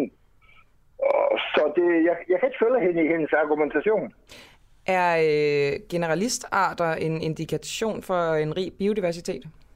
Hvad for noget? Undskyld. Generalistarter, som du beskriver her, er det en øh, indikation for en rig biodiversitet? Det, det, det tager jeg ikke svare på den måde, du spørger på, men... Øh, Og det skal lige siges, kan det er ikke mig, der spørger, det er vores lytter Frederik Falk Sørensen. Okay. Men jeg kan da se, at øh, det er da dokumenteret, at vi har fået 300 nye øh, dyrearter her det sidste år. Af smådyr og alverdens ting, det er da offentligt blevet offentliggjort. Hvorhenne? Det har jeg hørt i radio og læst i avisen her for et halvt år siden. Hvem- har lavet øh, undersøgelsen, tænker jeg bare på? Det tager jeg sige, det tager jeg sige. Okay. Jeg synes, øh, jeg synes, der er et eller andet påfaldende ved, at øh, du savner Lea Wermelins tal, men samtidig ikke rigtig har dine egne tal. Det har vi går jo og tæller dyrene. Vi fornemmer jo, når vi er derude, hvad det er, at dyreliv og rådyr og har. Men så, det, jeg bliver simpelthen nødt til at stoppe dig, for så er vi jo lige vidt. Altså, du kritiserer Lea, Lea Wermelin for at basere det på en fornemmelse, men du baserer jo også selv på en fornemmelse. Ja, det er da klart. Når jeg færdes derude, så kan vi jo se, hvad det er der. Så, så det er fordi Lea Wermelin ikke færdes derude. Er det, er det sådan, jeg skal forstå det? Ja, ja. Jeg synes, hun skulle komme ud og se den øh, Men- sønderjyske natur. Det er den, jeg kender bedst. Der er masser af liv herude. Men, men Jens Peter, Peter Akkesen, altså det er jo bare ikke helt et øh, måske brugbart eller salgbart argument i forhold til øh, en miljøminister. Du kan sige, du kommer ud og se alle vores landbrug rundt omkring i, i landet, og så med egne øjne se, at, at ja. det, det fungerer godt. Du, der skal jo være nogle, nogle, nogle tal, nogle opgørelser, noget statistik, data, alt muligt. Det må vi vel også have samlet. Du må vel have mere til hende, end bare at sige, kom forbi og, og mærke den gode stemning. Jamen, det giver da et indtryk af, hvordan det foregår herude, og hvad det sker herude.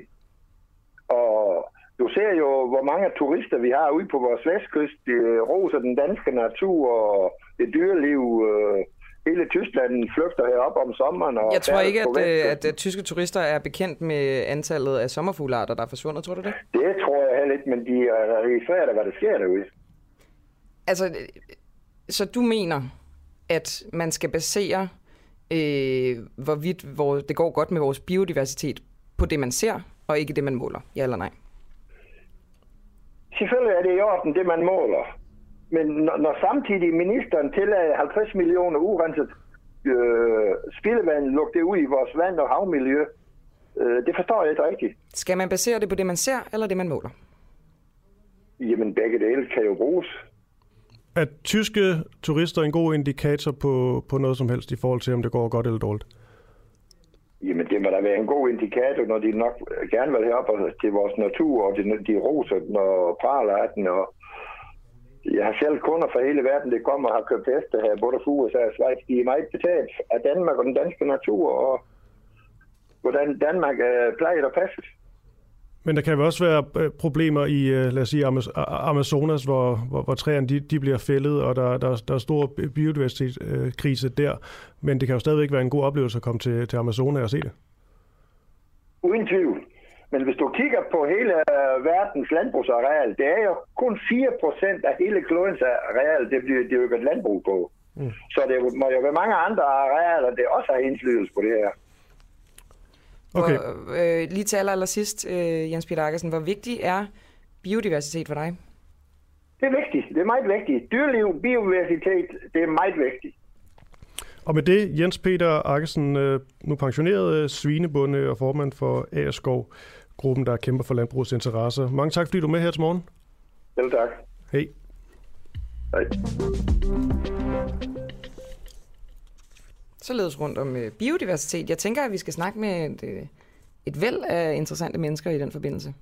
Nu når Lea Wermelin siger, at der er krise. Det, det blev jo afvist her, kan man sige, rimelig kategorisk. Ja. Altså. Nå, vi skal at vi, vi er nødt til at få nogle tal på banen. Ja, det, det, jeg, prøvede, jeg prøvede jo med nogle tal. Der skal flere tal. Okay. Masser af tal. Ja, men øh, nu sagde jeg før noget ganske andet. Nu er det altså virkelig også noget ganske andet, vi, vi skifter til. Sådan er det jo sådan et magasinprogram her. Fordi nu øh, stiller vi det lidt provokerende spørgsmål om, hvorvidt en mænd er dårligere forældre end, øh, end kvinder. Og det kommer af, at Søren Christensen øh, Juliusen han har lavet et øh, borgerforslag, der hedder Anerkend medfaderskab i regnbuefamilier. Og det her, det har altså været yderst populært. Det har på få døgn fået over 70.000 underskrifter, og man skal kun have de her, kun, man skal have de her 50.000 underskrifter, for ligesom det ikke kommer op, blive taget op i, øh, i Folketinget. Og måske kan blive til, øh, til lov. Og Søren Christian Julesen, lad os bare starte. Hvad er det sådan helt konkret i din hverdag, som gør det svært for dig, at du ikke har øh, medfaderskab over dit, øh, dit barn? Og godmorgen til dig. Ja, godmorgen til jer også.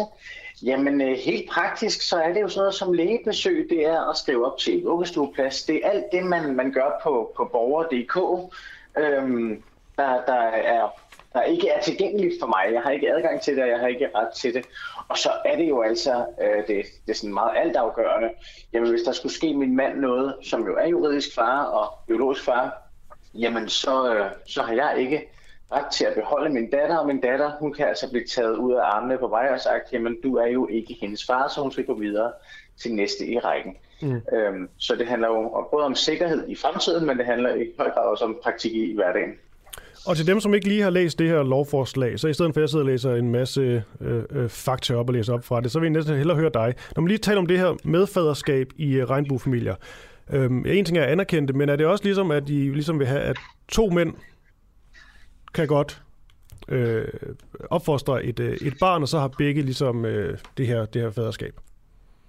Altså man kan sige, først og fremmest skal vi have anerkendt, at to mænd godt kan være fædre. Det skal lige siges, at i dag kan to mænd jo godt adoptere et barn, og dermed begge to være juridiske forældre. Så bare lige for, at den gruppe ikke sidder derude og føler, at jeg mm. udvisker dem fuldstændig, for de findes. Men der er jo altså også alle de her børn, som øh, kommer til verden.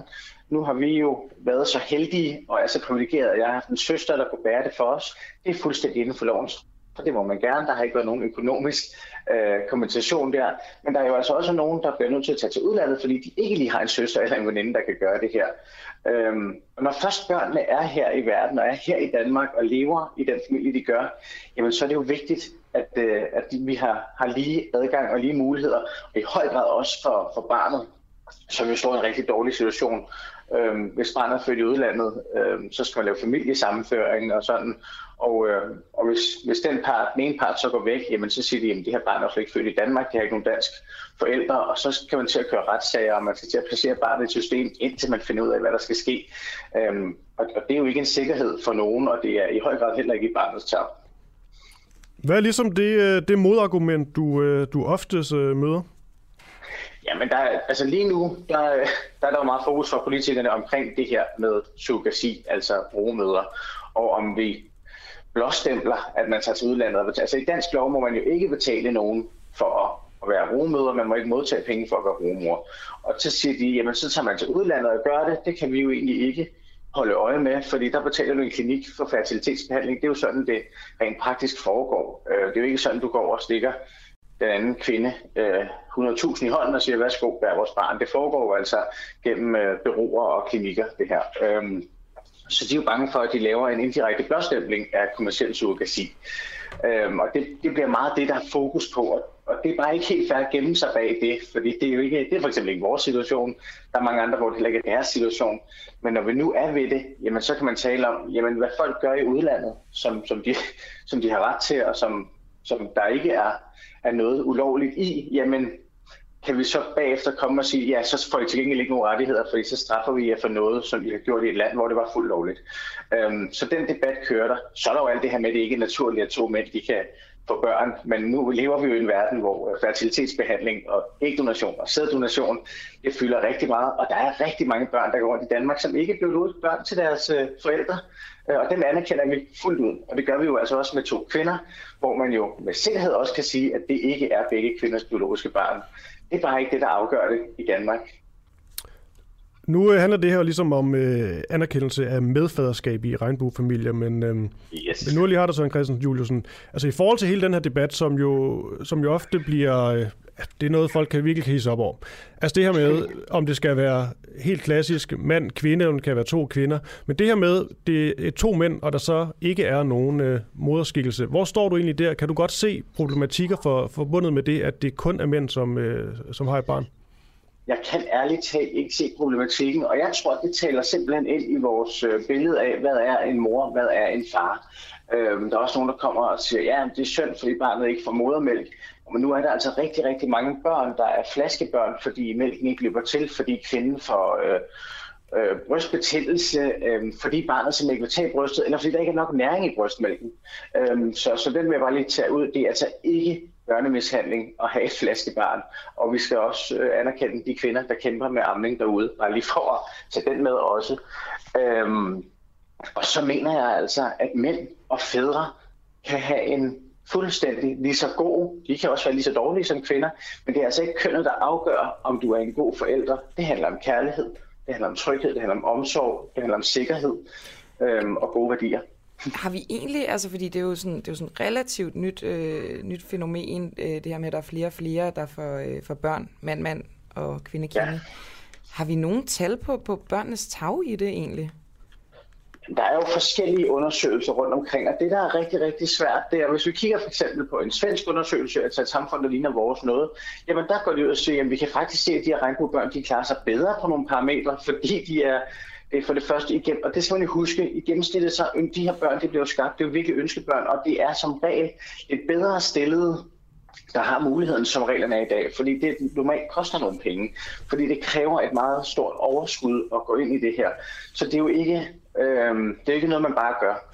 Dermed har du ligesom givet de børn en rigtig god start, og hvis du kigger på gennemsnittet, når, når almindelige heteroseksuelle øh, familier får børn, jamen deres gennemsnit er jo selvfølgelig et andet sted, fordi der er også mennesker, som måske ikke har så stort et overskud, eller ja, så, så man kan sige på den måde, så, så gennemsnittet, når vi kigger på undersøgelser i lande, der ligner os selv, jamen der går det rigtig, rigtig godt. Hvis du kigger over i USA for eksempel, som er et helt andet samfund, jamen der er der så nogle ting, hvor, hvor rapporter siger, jamen der er forskel på nogle parametre. Om det er godt eller skidt, det, øh, det har jeg ikke sat mig dybt ind i. Nu er jeg jo altså ikke jurist, jeg er en helt almindelig borger i det her land, der har fået en datter det, i det er du i nemlig, november. Søren Christensen, Så, øh, så, Julius. så jeg Tiden er, at- tiden er ved at løbe ud. Du er en helt almindelig borger, som har Det stillet et borgerforslag, og jeg skal stille dig et helt kort aller sidste spørgsmål. Det her borgerforslag, er det for børnenes skyld eller forældrenes skyld?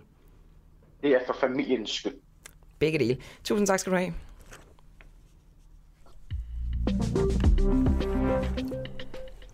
Nå, nu kommer vi til en historie, jeg glæder mig til. Det ved jeg. Det er fordi, jeg stussede over, at øh, der er en sang, der hedder, der hedder Stormand. Skrevet af Andreas øh, Odbjerg og Tobias Rahim, der var et kæmpe hit øh, sidste år. Eller stadigvæk et hit, tror jeg. Så fandt jeg ud af, at der findes en P4-version.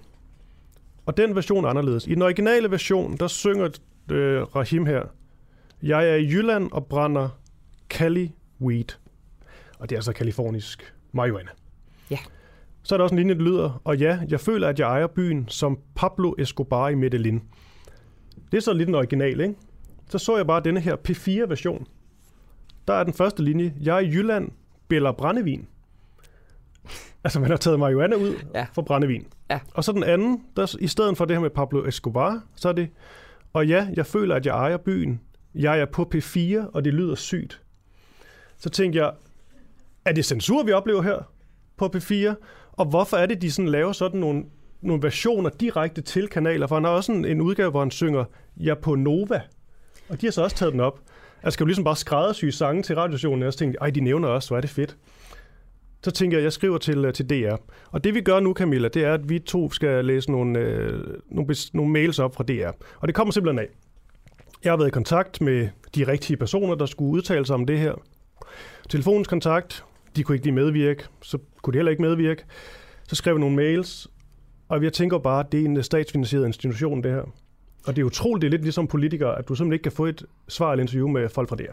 Og det, der må jeg jo bare lige tilføje, jeg har selv arbejdet på det her, men det, det er stadig, det er jo ikke første gang, at det er ligesom, måske ikke har været de første til at stille op. Det er jo heller ikke, man ser dem heller ikke gå ind og ud af presselogen hver eneste uge. Vel? Det, det, det, det er lidt småt med det, kan man sige. De er store på mails, ikke så store på at stille op. Ja, så nu prøver vi simpelthen bare lige at gennemgå nogle af de her mails, for det må vi altså godt. Jeg, øh, jeg stiller jo alle de spørgsmål, jeg lige har gjort nu, altså at det her censur, hvad er det, der foregår, hvorfor får I sendt de her, de her sange og, og så videre. For det skal også lige nævnes, der er et andet nummer med en kunstner, der hedder Nars, der kører på B4 lige nu, hvor den version, der er, der er ordet fuck ikke med, og heller ikke motherfucker. At de har sådan taget den pæne version igen. Og det er jo bare meget udansk. Vi skal jo ikke være ligesom amerikanerne, tænkte jeg. Det stiller en masse spørgsmål til, og så øh, svarede DR, og øh, hvad svarede de, Camilla? Jamen, øh, DR modtager jævnligt forskellige versioner af sange, og det er altid de versioner, der passer bedst til de konkrete kanalers målgrupper, der vælges. Det er ikke DR, der beder kunstnerne om en anden version eller om at ændre i den oprindelige sangtekst. I dette konkrete tilfælde spiller vi en version, vi har modtaget direkte fra kunstneren, men vi har begge i rotation. Altså, det, det, det kan også være på andre kanaler, vil jeg så sige. Ja, Nå, så skriver jeg så. Det her bliver kun omtalt, hvis en fra DR stiller op til interview omkring det. Nu kan jeg også forstå, at der afspilles en Nars-sang på P4, hvor man er udladt fuck og motherfucker. Er det fordi, det kun er den version, I har fået tilsendt, eller har man aktivt valgt den pæne version? Jeg ved, at tidligere musikchef Lars Trillingsgaard før har talt om dette som et stort problem, fordi pladeselskaberne sender de censurerede versioner, men at man på DR gerne vil have originalerne. Gælder det stadig? Vi kan tilbyde et skriftligt citat. Er du fortsat interesseret i svar på dine opfølgende spørgsmål? Hvorfor kan vi ikke bare begå et interview? Det må da være langt nemmere, men skriftlig citat er vel bedre end ingenting, så det må I gerne. Det kan også bare efterlade flere spørgsmål, som vi så alligevel vil søge svar på efterfølgende, så jeg vil der for alles bedste igen foreslå et interview. På den måde kan vi stille spørgsmål, og I kan svare, og når interviewet er slut, så burde vi jo være i mål. Det er rigtigt, at det er for mere end 10 år siden. Ofte kun havde adgang til censurerede versioner. Men det er ikke længere tilfældet. Blandt andet grundet den øgede digitalisering. Nu er situationen den, at der rutinemæssigt findes flere forskellige versioner af sangen, der bliver udgivet. Det er ikke nødvendigvis en version, som er mere... Det er ikke nødvendigvis en version, som er mere original end de andre, de er blot forskellige. Og igen, når der findes flere versioner, vælger DR altid den udgave, der passer bedst til en given kanals målgruppe. Gider du lige oversætte det her, Kristoffer? Ja, og før det vil jeg også lige sige, der er jo, det jeg jo elsker ved det her, det er jo også det med, at øh, jeg sådan meget konkret spørger, også været telefonskontakt med dem. Hvorfor kan vi ikke bare gå det, begå et interview? Jeg havde også øh, i telefonen sagt, det kan være båndet, det kan være, at vi, vi gør alt for dem. Og så, at de svarer slet ikke på det. De giver bare et skriftligt svar. Som om, at det, sådan er det bare sådan en robot, ikke? Måske er det en robot. Men ved du, jeg kan faktisk godt oversætte det her. For det interessante er jo, Lars Trillingsgaard, der, han ligesom har sagt, at for dem er det et problem. Altså, de søger den originale kilde, fordi i Danmark gør vi ikke ligesom i USA og censurerer. Fordi det er rigtigt, at, at, hvad kan man sige, at pladeselskaberne sender nogle pæne udgaver, fordi de sikkert tror, det er ligesom i USA, hvor man skal sige bip foran fuck. Men det skal vi bare ikke herhjemme. Så man har før aktivt søgt det. Men det gør de bare ikke længere. Det er jo men, det, jeg kan læse ud af det her. Men jeg tænker bare, pladeselskaberne, de vil vel ikke bruge tid og penge på at versionere ting, hvis det ikke er nødvendigt? Nej, nej. Så ja. Så Andreas Oddbjerg og Hims øh, pladselskab Sony der, de ved jo godt, det er nemmere for dem at få rotation på P4. Det er i hvert fald min øh, tese fordi at de laver en lidt pænere version, hvor sådan noget som Weed ikke er med, og for det gider de ikke have. Men derudover er det så vigtigt, det de skriver her til sidst, at der er ikke nødvendigvis en version, som er mere original end de andre, de er blot forskellige. Og igen, når der er flere versioner vælger, det er altså den udgave, der passer bedst til en given kanals målgruppe. Og her har man altså også valgt en Nars-sang, hvor man så dropper ordene fucker, motherfucker. Og jeg siger det hele tiden nu, fordi det er rart at sige. Men det betyder jo også, min konklusion er vel, at man tilvælger censur på P4. Altså man tilvælger den censurerede udgave. Ja, altså og så er argumentet så, at den er lige så original som den. Men der er jo en original udgave. Lad os nu, øh, lad os nu ikke altså spille et eller andet skuespil. Det er fordi, de jo netop har haft det der, de, mig, de har haft det der skue, eller det de så har sagt, det er det med, at vi jo søger aktivt efter den originale, fordi vi ikke men nu siger de så bare, nu tager de men ligesom... Det, men det er jo også nogle år siden, så det spørgsmål er, om det stadig gælder, ikke? Altså, de, de, bliver, de bliver nødt til at tale med os, det kan jeg godt mærke. Vi bliver nødt til at blive ved. Ja. Er det ikke rigtigt? Jo, jo. Og det er simpelthen bare at gå ind på P4, der kan du se, hvis du tager øh, stor mand, der kan du simpelthen se i parentes, der står P4-version. Ved du hvad, det kan da være, vi kan prøve at sende reporter derud. God idé.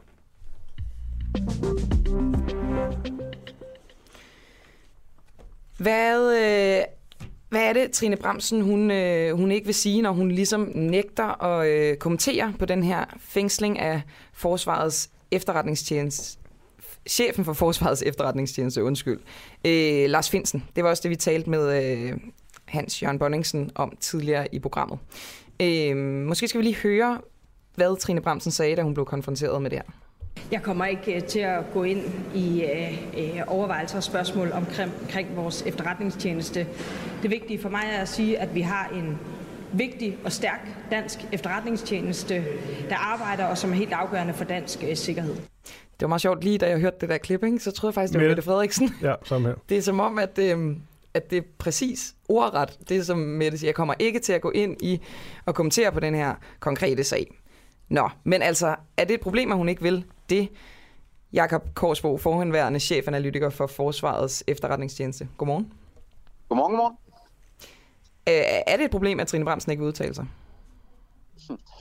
Ja, altså, jeg vil sige det sådan, at øh, når jeg ser på, øh, hvordan udviklingen har været øh, på de her sager over det sidste halvandet år siden øh, øh, tilsynet med efterretningstjenesterne kom med, deres, med den anklage, der førte til, at, øh, at øh, hele FI's ledelse blev, øh, blev hjemsendt, øh, så, så tror jeg, at kommunikation ville være godt. Og øh, der er selvfølgelig en hel masse ting, som ministeren ikke vil kunne sige. Men der er også en hel masse ting, som ministeren kunne sige, og der er også en hel masse spørgsmål, som øh, hun ville kunne afklare, og om ikke andet, øh, så vil det være fornuftigt at gå ud og sige, hvad det er, hun ikke kan øh, kommentere nærmere på, og hvorfor. Øh, jeg betragter øh, noget af det her som øh, udtryk for en tillidskrise. Og, øh, og, altså mellem, og, øh, mellem Trine Bremsen og Forsvarets øh, efterretningstjeneste, altså mellem Forsvarsministeriet? Ja, og, og, og faktisk også mellem øh, øh, tjenesten og, og, hvad skal man sige, systemet og offentligheden. Og øh, jeg, tror, jeg tror, det vil være meget hensigtsmæssigt, hvis, øh, hvis man ligesom øh, indgik i øh, en snak om, hvad, hvad, hvordan vi skal se alt det her. Øh, fordi øh, der er rigtig mange øh, spørgsmål, og også nogle spørgsmål, øh, man kan drøfte, uden øh, at det store hemmelige øh, skilt øh, kommer øh, bliver sat på. Ikke? Øh, så, så, så ja, øh, ja, det er ikke hensigtsmæssigt i mine øjne, øh, det må jeg sige. Øh, så det er trist. Men lad os, øh, lad os lige lege, at, øh, at vi kunne redde situationen, Jakob Korsbo. Øh, fordi nu er det jo sådan, at der er også flere, der har sagt, at det her er også et problem sådan rent internationalt, hvor vi jo samarbejder med andre spiontjenester, og det ser unægteligt, øh, ja, lad os bare sige det som det er, ret grimt ud, at øh, Forsvarets efterretningschef, øh, han, er, han sidder simpelthen i fængsel. Så, så hvad er det, hvad kunne Trine Bremsen gøre? Hvad kunne hun komme med? For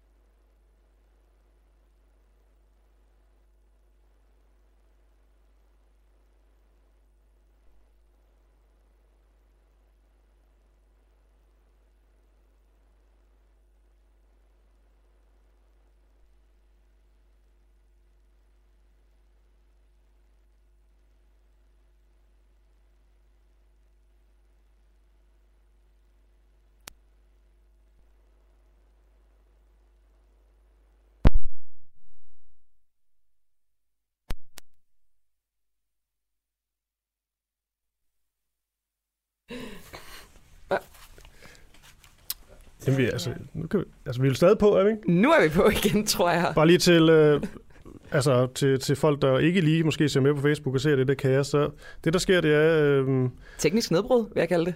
Sofie Lier, hun, nej. Hun skulle simpelthen sætte mit, uh, mit strømstik fra min Mac i, og det var nok til, at hele lortet det kortsluttede. Så, øhm, det virker til, at vores caster her, den er blevet tændt igen. Det var meget spændende, det der. Det synes jeg også. Jeg ja. kan godt lide, når, når tingene bliver rystet lidt op. Men altså, jeg var så også i gang med at stille et, altså synes jeg selv, et, et okay godt spørgsmål til, til Jakob Korsbo. Øhm, men jeg, jeg ved ikke, om han er på. Jo, lad os lige prøve at ringe til ham igen. Jeg vil, jeg vil gerne have ham til at sige, hvordan vi ligesom kan redde situationen. Fordi vi ser jo, altså vi ser lidt dumme ud i udlandet, tænker jeg. Når vores, øh, vores øh, efter, forsvarets efterretningschef, han sidder fængslet simpelthen. Jo, og vi har et, øh, vi har et bånd fra en voxpop, men det tænker jeg, det, det kan vi gemme til senere, eller i morgen, Ja, eller et eller andet. det kan vi sagtens. Og øhm, Goddag, Jakob. Goddag igen. Jamen, det var simpelthen en kort slutning, du var vidne Mm. til der. Men jeg tænker, at jeg bare samler den op fra der, hvor at, øh, vi ligesom mistede hinanden. må vi Øhm, gøre. det her med, altså, hvordan, Tri- hvad, hvad kunne Trine Bremsen sådan helt konkret gå ud og sige? Hvis nu leger du hende, hvad vil du så sige for ligesom at redde situationen, også bare, altså ikke bare her i Danmark, men også udad til? Jo, men det er jo egentlig at, at, at, at ligesom øh, øh, tale om, øh, hvordan, øh, hvor, hvor- hvor skadelige øh, de her sager kan, øh, kan risikere at være, øh, og hvorfor øh, de er skadelige, og ligesom få det, få det udfoldet, og ligesom være med til at for, øh, besvare nogle af, af, af alle de spørgsmål, øh, øh, som, øh, hvad kan man sige, ministeren selv har været med til at vivle op i, i hele den øh, affære her. Øh, altså, øh, ministeren har jo blandt andet været ude og sige, at øh, hun allerede inden øh, øh, tilsynets øh, øh, kritik af, af, af FE øh, var ude og, og, og, og overveje at lave om i FE's ledelse. Øh, det, det har hun øh, sagt til citat i, øh, i Berlingske. Og øh, øh, øh FI's øh, hjemsendte ledelse blev jo frikendt i den kommissionsundersøgelse, der var. Og, og så står sådan en øh, udtalelse jo, øh, undskyld mig, meget underligt. Øh, og der, der, der har været en hel masse, hvad kan man sige, politisk øh, øh, øh vi vivlen støv op, øh, og og der, der tror jeg bare, at man, man underminerer tilliden ved at, at sige, at det er efterretningsmæssige forhold, det kan jeg slet ikke kommentere på, fordi øh, der har jo været øh, nogle sager, hvor, hvor der har været en, en noget uskøn blanding af, af, af, af politik og, og, og efterretningsfaglighed øh, i løbet af det sidste halvandet år, og man kan også sige, sådan, sådan, sådan hele det her kommunikation omkring Øh, øh, øh, undersøgelseskommissionens frikendelse af, af FE's øh, øh, ledelse. Øh, der kan man sige, i forhold til medarbejderne, øh, den, den kritik, som tilsynet kom med, det var noget, som medarbejderne øh, også følte sig under anklage af. Mm. Altså, det var jo ikke kun, det var ligesom for at være en stat i staten og så videre, og jeg skal da indrømme, som tidligere medarbejder, sad jeg da også og sagde, hvad fanden er det her for noget? Det, det men, er ikke noget, men, jeg kan øh, øh, øh, genkendende til på nogen som helst måde, de her anklager. Men Jacob Korsbo, jeg, jeg, jeg har ikke så meget tid med dig, fordi vi havde et strømnedbrud, men jeg har noget, jeg bare rigtig gerne vil spørge dig om. Jeg kan ikke Kom. forstå det her med, at når man, når man sidder og arbejder med rigets sikkerhed, højt klassificerede oplysninger. Ja. Hvordan kan det ske, at der overhovedet finder læk sted? Det ved jeg jo godt, der gør. Det har der ja. altid gjort. Hvorfor? Altså, jeg, jeg, jeg skal ikke kunne sige, fordi vi ved ikke, hvad Lars Finsen rent konkret er, er anklaget for. Men, Jamen, nu tænker men, jeg helt generelt, for nu har du, du har jo arbejdet der. Ja. Hvor, hvorfor hvorfor altså, finder det sted? Altså, man... Jamen, altså, min vurdering er, at nogle af de her læk er udtryk for det, jeg kalder en tillidskrise øh, hvor, hvor der har været mistillid til, at det politiske system øh, øh, brugte de øh, øh, efterretninger, der lå øh, øh, på passende vis, eller forsøgte at holde dem skjult. Øh, og, og det er jo den her ekstrabladets historie, som har fået Kavlingprisen, ja, hvor man kan sige, det er jo, det er jo et eksempel på, på, på det. Øh, så der er sådan forskellige tråde af det. Øh, men, men, men altså, man kan jo sige, øh, der, har også, der er også noget som med personlighed og de her anklager, der kom frem i tilsynet. Er der nogen, der har forsøgt at, at rense deres navn øh, i nogle af de læg, der så har været? Er det mm. sådan noget, vi er ude i? Og det, og det kan vi jo kun spekulere om, men, men der har der været nogle læg, hvor jeg har tænkt, det kunne da godt ligne det. Øh, men, men, men, men det skal jeg ikke kunne sige, altså. Det må, det må, det må, det må sagen jo vise. Og til allersidst, øh, Jakob Korsbo, forhåndværende chefanalytiker for Forsvarets efterretningstjeneste. Hvad har du selv lægget, da du øh, arbejdede der? Øh, jeg har bestemt ikke lægget noget, og øh, øh det, det, det er vi ingen, der gør, og det er også derfor, lige så snart det kommer til, til konkrete spørgsmål om, og, og navnlig om noget operativt, så siger jeg ikke et ord, og, og bare det der snak om, om kabelindhentning har jeg altid sagt, det er påstået kabelindhentning, for jeg vil overhovedet ikke komme ind på, om det foregår eller ikke foregår. men der, det er sagen uvedkommende. Og det skal men, du bare have lov til, men, men, men altså, det er bare sådan noget, det, det taler man ikke om, og sådan er det. Og det kan jeg heller ikke få dig til, kan jeg høre. og det er så også bare helt fair. Tusind tak, fordi du var med her til morgen. det er godt. Hej. Hej. Jeg stillede det her spørgsmål øh, sådan lidt provokerende tidligere. Er mænd dårligere forældre end kvinder? Og det er jo på grund af det her øh, borgerforslag, anerkendt medfaderskab i regnbuefamilier. Og det er sådan, at i øh, 2013 der fik par bestående af to kvinder de juridiske rettigheder til begge at være forældre for deres børn. Men mænd, de har altså endnu ikke den, den samme rettighed. Spørgsmålet er, om de skal til at have det. Lige om et Kort øjeblik, der taler jeg med Lars Aslan Rasmussen. Han er ligestillingsordfører og også LGBT-ordfører i Socialdemokratiet. De har glemt plusset. LGBT, ja. Jeg ved ikke, om det er vores oplejning, eller om det er Socialdemokratiet. Det kan vi jo spørge Lars Aslan om. Ja, men jeg tænker lige at starte et andet sted, Camilla. Det må du gerne. Lars Asland øh, Rasmussen, nu nævnte jeg lige det her med, at, øh, at mænd endnu ikke har denne her juridiske rettighed. Altså to mænd har ikke de juridiske rettigheder, som øh, to kvinder har for at være forældre for deres øh, børn. Burde, burde det laves om? Og godmorgen til dig. Godmorgen. Øh, ja, det, det skal det. Øh.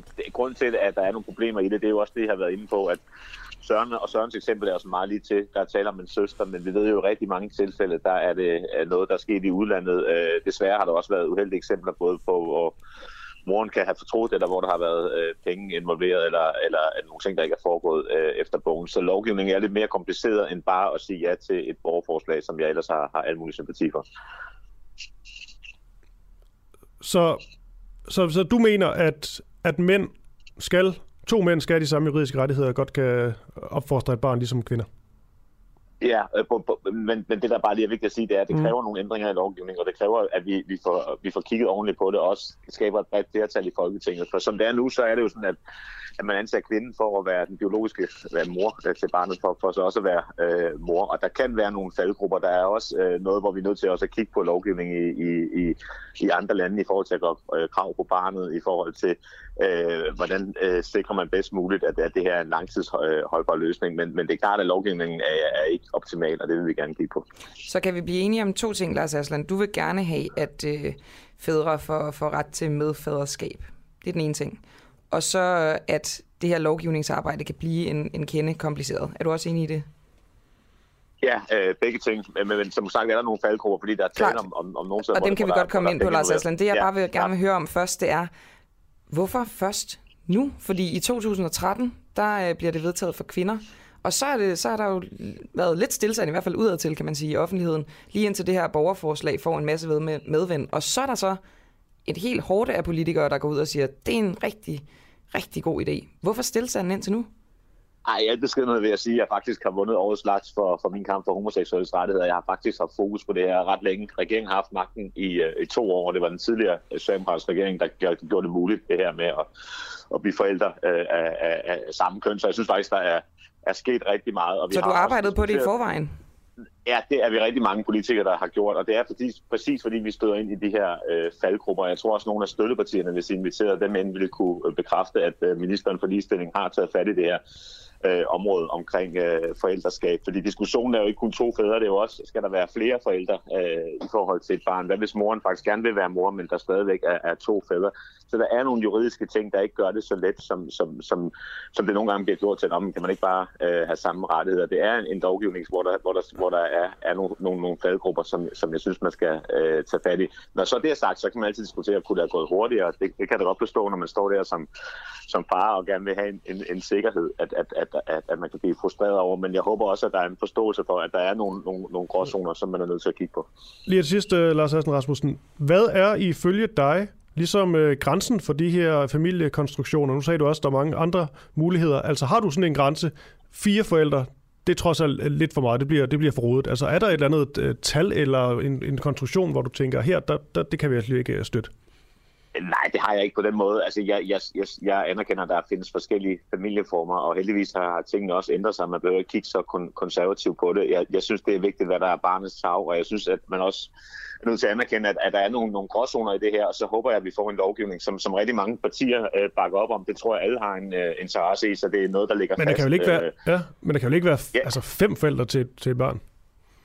Det ved jeg ikke. Altså, det, det, må, det må nogen jo snakke om. Jeg, der, hvor jeg synes, at det som rigtig mening, det er jo... Er det ikke dig, der skal snakke om det, Lars Aslan? Jo, jo, jo, men der er jo også nogle eksperter, der ved mere, om, om jeg gør også i forhold til skilsmisse, hvad vil være øh, mest hensigtsmæssigt, og hvad, hvad er juridisk, og hvad, hvad kan man gøre lovgivningsmæssigt. Det er bare ikke mig, der skal bestemme, om man føler, man har øh, to fædre og, og, og, og en mor, eller har øh, to fædre. Det, det synes jeg, at familierne selv øh, skal finde ud af. Så er det min opgave at facilitere det øh, bedst muligt for barnet og for, for forældrenes skyld. Det var vist bare det, Lars Aslan. Nej, lige til sidst. Der står i mit manus, at du er LGBT-ordfører. Er det korrekt? Ja. Hvor er plusset henne? Ja, det ved jeg ikke, om vi, det skal vi også have skrevet på, men, øh, men det er rigtig vigtigt øh, i, i de her tider, man får, får sagt det ordentligt, så øh, det skal vi nok få rettet på hjemmesiden. Det lyder bare godt. Tak for det, Lars Aslan Rasmussen, ligestillingsordfører og LGBT, snart plus, ordfører i Socialdemokratiet. Selv tak. Hej. Skal jeg ikke lige læse en uh, sms-besked højt? Altså tak. en, uh, en, uh, en holdning fra en lytter, der hedder Liva. Det, at mænd ikke har samme rettigheder, er jo et udtryk for sexisme. Man forskelsbehandler på, grund af, eller på baggrund af køn. Jeg håber inderligt, at dette forslag gennemføres. Ha' en skøn dag. Og det er jo bare at blande sig på sms'en øh, 1245, skriv du og mellemrum, og det er jo, hvis man er enig med Liva her, hvis man er fuldstændig uenig og synes, at to mænd ikke skal kunne være forældre, så skriv ind. Ja, og argumentet for det, det vil jeg da gerne høre. Selvfølgelig. Der skal altid være et godt argument for. Men altså med det, så skal vi tale nu med, øh, der går virkelig Socialdemokratiet i det nu, med øh, formand for, for DSU, Frederik Vad. Og øh, det handler om, hvorvidt øh, ungdomspartierne, som vi har det med at være sådan lidt, øh, lidt friske i retorikken, lad os sige sådan. Lidt frække. Ja, hvorvidt de, lige- deres øh, propaganda, hvad vi skal kalde det, om det går, går over grænsen. Og jeg har lige et, øh, et lille klip med, med Mette Frederiksen, jeg synes er oplagt at, at spille her. Venstre har stået bag en kampagne, der hed Put Her to Jail, med et billede af mig og Trammer. Nej, det har vi da i hvert fald. Det har. Venstres Ungdom. Er det ikke, en, er det, er det ikke amerikansk? Jo, og det bryder jeg mig bestemt ikke om. Venstre har ikke det har Venstres bag Ungdom. en sådan kampagne. Har du som Venstres formand været ude at sige til Venstres Ungdom, den der måde at ja. undergrave tilliden? Ja, det har jeg. Jeg har ikke hørt det. Det kan. Nej, det er muligvis, fordi du ikke er medlem af Venstres Ungdom. Og det er hun jo ikke, kan man sige. Nå. Hun er medlem af Socialdemokratiet. Nå, Frederik Vad, det er rigtigt. Formand for, for DSU. Mener du, at øh, VU, de, øh, de gik over stregen? Og godmorgen. jo tak. Godmorgen. Ja, altså jeg mener, at den der øh, grafik, den var, øh, den var overstregen, fordi den spiller på den spiller på nogle stemninger, der er i befolkningen i forvejen, som kan få, kan få stor, hvad skal man sige, indflydelse på folks tillid til myndighederne. Så jeg synes, den var overstregen. Men er det ikke det, I gør, at I spiller på en stemning i befolkningen? Jo, jo altså i forhold til politik øh, øh, gør vi, men jeg synes, altså der er rigtig meget i den fortid, vi har haft i DSU, som jeg heller ikke er stolt af. Og jeg synes meget, at det, vi selv har lavet, har været, har været langt over stregen. Og jeg mener, at selvfølgelig skal man kunne politisk øh, kritisere og spille på politiske stemninger. Men hvis man for eksempel øh, begynder at øh, puste til en ild, der handler om, at nogen skal i fængsel, før at der er øh, faldet en, øh, en konklusion fra en kommission, eller hvis, som vi gjorde engang, nogen spiller på, at øh, en statsministerkandidat er alkoholiker, som vi for eksempel gjorde ja. en lang overgang med Lars Lykke, så mener jeg, at de overstreger. Og Frederik Vad, vi skal lige, det kommer ind på lige med et øjeblik. Jeg skal bare lige sige, fordi vi kunne godt høre klippet i, i vores bøffer, men det er noget med, øh, ud teknikken kunne de ikke høre det, så bare lige så alle lige er med. Det er altså Venstres Ungdom, der er en kampagne, har lavet et billede af Mette Frederiksen bag trammer med teksten Put her to jail, og det kritiserede hun øh, ret så hårdt over for Jakob Ellemann Jensen. Så det er ligesom sagen, men altså DSU har jo også været kendt for at have nogle ret... Øh, jeg bruger ordet friske plakater. Har du, nu nævnte du en her, men øh, hvilke sådan konkrete DSU-plakater vil du gerne tage, tage afstand fra? Jeg vil gerne tage afstand fra, øh, hvad skal man sige, øh, den, øh, hvad skal man sige, systematiske øh, kampagne, vi kørte øh, i en periode på en 5-6 år mod Lars Løkke Rasmussen, som ikke handlede om, om politik, og som ikke var som, ikke, som måske var satirisk første gang, vi gjorde det, men som bestemt ikke var det anden, tredje og fjerde gang og som jo spillede på et, et rygte eller en fornemmelse, der var nogle steder om, at han havde et problem med alkohol. Og det synes jeg, det synes jeg er, øh, ja, det, det, det skammer jeg mig over på vegne af min organisation. Ja, for der er jo den her, den her tømmermænd i, i Lykkeland-plakat, hvor man også ser ja. Brikstofte, som jo langt hen ad vejen dør sit, uh, sit misbrug. Ja. Øhm, men... Han var så ikke død på det tidspunkt, vil jeg bare lige sige. Men uh, ja. Ja. ja. Men det var jo noget, man, noget, noget mange, mange i hvert fald vidste. Så det, men det mener du også, det, det var over grænsen. Så er der jo også en, øh, en Jan Bøje-plakat, som I så dog trak, trak tilbage igen. Ja, det mener jeg, at de steder ulækkert. Vil du lige fortælle, hvad den, øh, hvad den portrætterede? Ja, altså det var, det var ikke DSU National, det var en afdeling, der hedder DSU Odense, som til kommunalvalget, jeg mener det var 2005, eller også var det i 9, øh, lavede en, øh, en plakat af den konservative spidskandidat Jan Bøje, som portrætterede ham som Hitler fra filmen Der Undergang, som de fleste nok kender. Ja. Øh, og det synes, jeg også, det synes jeg også er noget svineri. Altså, I det hele taget, så synes jeg, at øh, jeg synes, at politisk ungdomsarbejde har et meget, meget, meget dårligt ry, både i journalistkredse og generelt i befolkningen. Og jeg synes, vi langt hen ad vejen selv har bidraget til det. Og, og jeg har forsøgt siden 2018 at øh, droppe alt sådan noget pjat og pjank.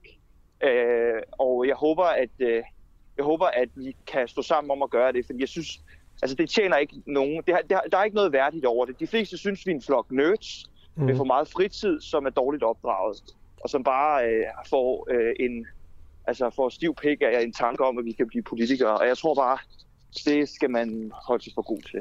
Okay, det er i hvert fald uh, klar tale fra uh, formanden for, for DSU, øh, Frederik Vade. Men jeg sad bare lige og stussede noget, fordi jeg gik ind på DSU's uh, hjemmeside i går. Ja. Øhm, og der kan man jo gå ind på noget, der hedder Plakatpakken. Ja. Og der kan man sige tilføj til kur, det kan jeg gøre nu. Og der ja. kan man købe de her plakater, endda flere af dem, blandt andet den her tømmermænd i Lykkeland. Ja. Øh, så jeg kan simpelthen gå ind for 130 kroner nu, og så kan jeg købe de her plakater. Du tager så, øh, i hvert fald nogle af dem tager så stor øh, afstand fra. Hvordan kan det være? Ja. Ja, det er jo et rigtig godt spørgsmål, og jeg tror svaret på det er, eller mit svar på det er, at, at øh, vi bruger ikke de her plakater i kampagneøje med mere det, som den øh, webshop er beregnet til. Vi tjener ikke en krone på det, øh, stort set. Men det, den webshop er beregnet til, det er, at der sidder rigtig mange, altså både satiremuseer derude, og folk, som, som synes, det er lidt sjovt at, at samle på, på gamle kampagner, også dem, der er gået over stregen. Og der giver vi simpelthen mulighed for, at man kan gå ind og, og få fat i noget, som jo er en institution i dansk politik og i valgkampe, nemlig DSU's filmplakat, som kommer hver gang, der er, valg i Danmark. Og, øh, og, øh, du kan ikke købe Jan Bøje-plakaten jo. Den træk for... Den kan du ikke købe. Nej, det... Tømmer en Lykkeland kan du godt købe. Så må det jo fordi, ja. at den er mere okay. Øh, for det første er den mere okay. Altså, der er ingen tvivl om, at Tømmermænd Lykkeland er meget mere okay end Jan Bøje-plakaten. Men Jan Bøje-plakaten er lavet af en DSU-afdeling, og dem, de plakater, vi sælger derinde, Men- er det er nationale rigtigt. plakater. Men du har lige taget afstand fra Tømmermænd i Lykkeland-plakaten. Og nu kan jeg gå ind på DSU's hjemmeside ja. og købe den. Altså, det virker ja. absurd, Frederik. Ja, det virker, det kan godt være, det virker absurd, men, men det, som jeg sagde i starten, det var, jeg synes, at det er mængden af materiale, vi har lavet om Lars Lykkes påståede alkoholisme, der er problemet. Altså den første filmplakat, vi lavede om ham, det er den, der hedder Kloven, hvor han ligger på et bjerg af, af dåseøl. Den kan man også købe. Den kan, ja, den kan man købe, og den synes jeg var fuldstændig spot on lige i øjet. Mit pointe er bare, vi skulle nok ikke have lavet nummer to og nummer tre. Men jeg vil gerne tænke over efter den her... Så det er øh, mængden, samtale, ikke indholdet, det simpelthen. Jeg mener, at den her... Der var jo ikke... Nej, fordi i forhold til Jan Bøje-plakaten, det handlede ikke om mængden. Det var jo bare en enkelt plakat. Nej, men, men, men der taler vi trods alt om et, et menneske, der har slået 6 millioner ihjel. Altså ikke Jan Bøje, men uh, Adolf Hitler. Mm. Uh, og, og det synes jeg på en eller anden måde ikke kan, kan sammenlignes. Vil du... Ja. Jeg, kan, jeg kan simpelthen ikke forstå, Frederik Vad, hvis du tager så stærkt afstand fra, at I siger, at de har dårlig, øh, dårlig ry, og, og det stikker for Ja. ja. meget af, og så videre, også med, med, med Mette Frederiksen-plakaten.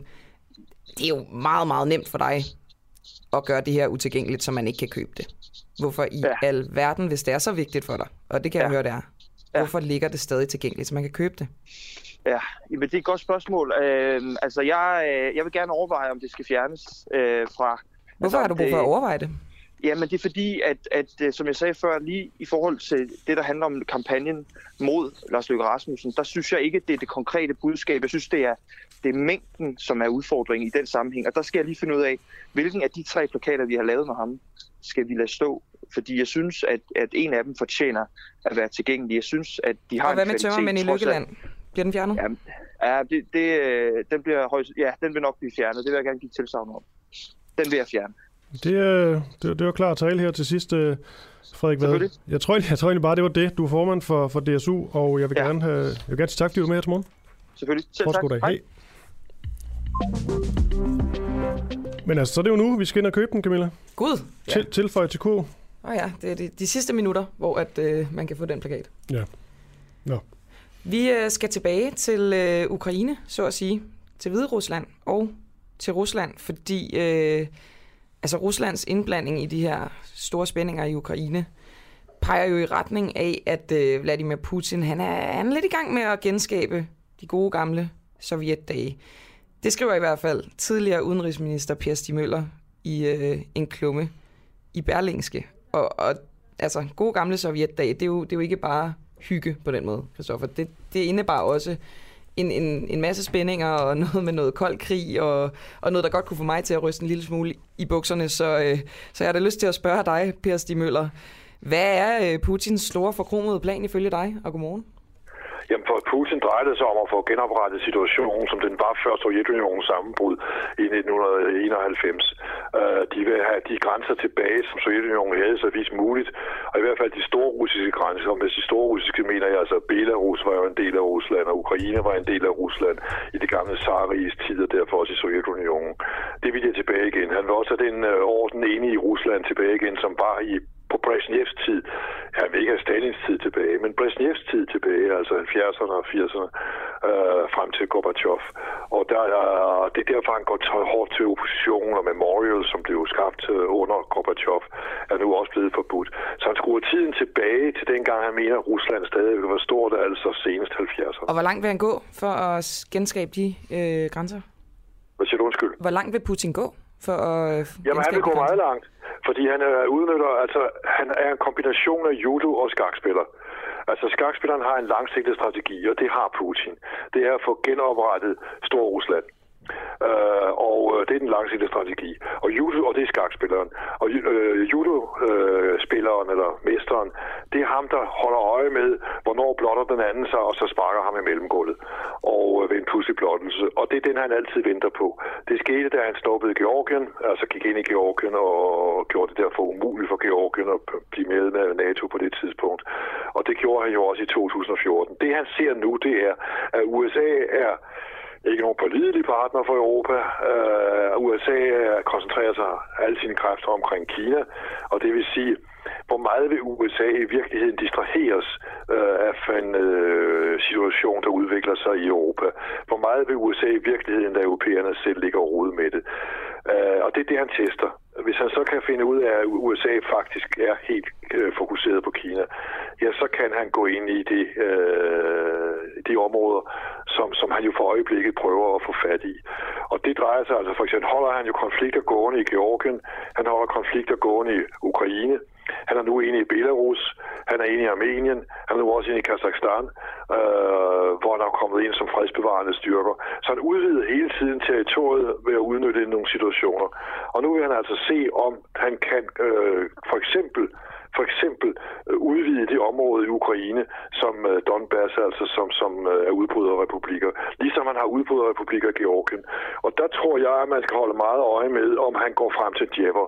Ikke hele Djever, men ned mod øh, Sortehavskysten, således at, at Krim bare er, er yderpunktet i det nye øh, russiske Ukraine. Det her med, øh, du fik sagt det her med, med drømmen om et, øh, et Storrusland, det lyder nærmest som, at, at han bliver kronet som zar eller et eller andet. Vil du ikke lige prøve at sætte, øh, sætte ord på, hvis du ligesom tænker, gå ind i Putins hoved, og så tænker, hans store drøm, hvad er den så? Hvordan skal Rusland se ud? Jamen, Rusland skal se ud som nogenlunde, som det så ud i 70'erne. En stor, respekteret verdensmagt, der lavede aftaler med Amerika, Brezhnev og de amerikanske præsidenter osv. De lavede aftaler, Nixon øh, frem til Reagan, men det var så under Gorbachev. Altså, hvor det var en verdensmagt, hvor man havde respekt for det, og øh, hvor, hvor, hvor de øh, sad på øh, mellem Europa og Østeuropa. Han ved godt, at det, der er inde i NATO og EU, det får han ikke fat i, men de andre vil han have fat i, og vil sikre sig, at de i hvert fald ikke kommer til vores side. Det var derfor, jeg som udenrigsminister øh, i 2002 gik ind for at foreslå, dengang vi havde formandskabet for EU, at vi optog Ukraine Øh, det ville så øh, kommissionen ikke være med til, og der var nok heller ikke stemning for det i ministerkredsen. Men, men det var fordi, jeg forudså, at der kommer en russisk revanchisme, og øh, hvis vi har fået dem ind i vores fællesskab i tide, så kan de ikke blive taget igen af Rusland, når det Rusland rejser sig op med sin store russiske drømme. Uh, I 2008 prøvede jeg en sidste gang, der var, der var amerikanerne i spidsen for at prøve at få Ukraine og Georgien med i NATO, og det blev forhindret af NATO's statsministermøde, uh, statsministermøde i 2008, og hvor der er lidt om jeg så må sige, historisk komisk lige nu. Mm. Øh, Stoltenberg og Jonas Gahr Støre var de største modstandere af at få Ukraine med ind i øh, vores fællesskab. Og derfor er det, sidder jeg med lidt bitter smag i munden, når jeg hører Stoltenberg forsvare Ukraines ret til at gå ind i NATO. Ja, det kunne han have hjulpet til med i 2008, hvor Jonas Gahr Støre han var med til at ødelægge det. Okay, så er den, øh, så den øh, der er givet, øh, givet videre. Jeg skal lige høre en ting mere i forhold til, det er jo virkelig øh, stor politik det her, Per Stig Møller. Og nu er det jo Biden, der, der sidder i stolen øh, for, for USA. Hvad tror du, Biden han ligesom kan stille op med, med, med, med Putin? Altså, hvad, hvad, hvordan er det, han tænker? Skal, det, skal, der, øh, skal, han, skal han gå hårdt mod hårdt, eller skal han ligesom prøve at bløde det hele lidt op? Jamen, jeg tror, at folket gør det rigtige. Han har fået øh, forhindret, at Rusland laver noget pludseligt øh, på indværende tidspunkt ved at åbne for de samtaler, Putin gerne vil have. Og det så drejer sig om at trække tiden ud, at holde forhandlingsspillet gående, så der ikke kommer krig, mens der forhandles. Øh, det er Putin, øh, muligt Putin på et vist tidspunkt siger, nu vil jeg ikke forhandle mere, og så åbner en krig. Men så længe man prøver at få nogle ting på bordet, som kan diskuteres og forhandles... Men tror vi virkelig på det? Ja, det tror jeg faktisk på, fordi så kan Putin også få noget ud af det. Altså, jeg har selv en forestilling om, at du kan da godt, jeg skrev det også i Berlingeren i torsdags, altså du kan da godt ende med en aftale om, hvor mange konventionelle styrker, der må stå på de forskellige steder i uh, Europa. Det har vi haft før. Den er bortfaldet CFI-aftalen, men den kan jo genskabes. Du kan jo også lave en aftale omkring missiler, altså hvor store missiler må du have, og hvor må de stå henne. Uh, du kan have øh, også aftaler omkring øh, beskyttelse af, mod militær i rummet øh, som jo kan sætte vores øh, GPS-systemer, vores, øh, ja, hele vores samfundsstruktur i stå, hvis du får smadret nogle satellitter op i rummet for, øh, med fjendtlige formål. Og der kan du også lave en rumaftale, det har vi ikke gjort siden 1967 om militarisering af rummet. Så der er mange muligheder for at løfte den ud over denne her mm. betændte konflikt i Ukraine, Rusland, til at gøre den til et større, øh, øh, en større aftale, som bringer os videre, og som øh, kun gør Ukraine til en lille del, og så lader Ukraine være i fred. Nu øh, løber tiden fra os, Per Stig Møller, så mit sidste spørgsmål vil jeg bede dig om at forsøge i hvert fald at besvare med et ord. Det her med at udvide grænserne for Putin, Er det en drøm, eller er det en plan? Jamen, det er en plan. Det er en plan. Den er langsigtet plan. Rusland vil altid de grænser tilbage, de har tabt. Tak for det, Per Stig Møller, altså tidligere udenrigsminister for det konservative Folkeparti. Tak for det. Vil du have en nyhed, Kristoffer? Ja. En feel-good-nyhed? Jeg vil lige at sige, øh, jeg skulle ikke sige ja eller for kæk, for det kunne være, det var en, en alvorlig en, men det lyder, det lyder fint. Feel Nej, good. det, der er intet dårligt i det her. Thy, har du nogensinde været der? Ja. Det har jeg ikke, men øh, Thy er altså et ud af 52 steder i verden, som man skal besøge i 2022 ifølge New York Times, det respekterede medie. Ja. Det ligger på en 27. plads. Og det er fordi, der er vindmøller, det er fordi, der er vild natur og klitter. Og... Hvad, hvad synes du, det er berettiget, at øh, Thy er på 27. pladsen? Det er hele verden, vi snakker. John Lennon har været der. Nå, hvad lavede han der? Jamen, de et besøg, ham og, ham og Yoko, i uh, 1970, tror jeg nok. Gud, så, og de, må, de har været mange steder, ikke? De har æstetisk sans. De må vide, om det er et godt sted. Ja. Du ser meget drømmende ud lige nu. Er det fordi, du forestiller dig Yoko og, og John? Ja, og så er det, så er det Yokos øh, øh, en datter med, så tror jeg nok. Og der er også noget med noget øh, familiehistorik og sådan noget. Men han var, han var der og, og boede, der et øh, lille stykke tid, sådan kort efter Beatles er gået opløsning. Det er også der, altså, ved du det, hvorfor? Det er også der omkring, de får... Det var noget med den der datter, men, men det er også der, hvor de får øhm, klippet håret, øh, at det går fra det helt lange hår og skæg, til at øhm, de bliver klippet helt øh, sådan nærmest kronradet begge to. Og det blev jo meget berømte billeder. Og frisøren er også øh, deropring i området, og Gud. Bliver interviewet en gang imellem. Jamen, hvor, hvor er det da godt, at uh, Thy så kan komme på landkortet igen. Tydeligvis et sted, hvor mag- magi sker. Ja. Nå, jeg ved ikke, om du har øh, nogle nyheder til mig? Det har jeg. så kan jeg har også en i den øh, knap så mundre ende, fordi Nå. øh, EU-parlamentets formand, han er, han er død, og det er den italienske socialdemokrat og tidligere tv-vært øh, David Sassoli, som øh, er død. Det gjorde han øh, tirsdag morgen, 65 år gammel. Og det, her, det bliver altså bekræftet af hans talsmand øh, Roberto Coelho over for nyhedsbureauet DPA. Soli her, han var indlagt med alvorlige problemer i immunsystemet over to uger. Og der var, skal lige siges, altså øh, to og et halvt år tilbage af Solis formandsperiode, og hans efterfølger skal så findes til næste uges, det, det der hedder plenarsamling i Strasbourg. Så har jeg også en anden, nu vi bliver det alvorlige spor, hvordan man nu øh, ser det her, men altså, der kommer i hvert fald øh, flere migranter til Europa igen. Covid-19, de lagde ellers en, lagde ellers en, øh, en periode, øh, sådan lidt ro på antallet af asylansøgere, der kom til, øh, til Europa, men det antal det er begyndt at stige igen. Til og med tredje kvartal af 2021, der modtog EU næsten, det er alligevel en del det her, 25 procent flere asylansøgninger ind i samme periode året før, og det er altså ifølge noget statistik fra EU-kommissionen. Alene i november måned, der ankom 22.500 flygtninge og migranter illegalt til Europa ifølge Frontex, og det er altså det højeste antal for en november måned siden flygtningekrisen i 2015. Det var lige øh, to nyheder der. Så måske også, øh, vi kan tease lidt, fordi lige nu skal vi lige bare sige højt, hvad det er, vi prøver at få fat i lige nu. Det er Oscar Rothstein. Han er i Afrika. Han er i Afrika og overvejer noget fodbold. Ja, der er som, jo, øh, øh, som, som begynder at lugte lidt mere øh, af storpolitik end, øh, end sådan, øh, en lederbold, der bliver, bliver sparket til. Dog får vi besked om, at øh, vi måske ikke får fat på ham, men at der bliver prøvet hårdt. Det er jo det er simpelthen sådan, det er med en øh, forbindelse til Afrika nogle gange. Så er det ikke lige så simpelt. Men der kan jeg også godt sige, Camilla, det var jo også øh, lidt en egen skyld der.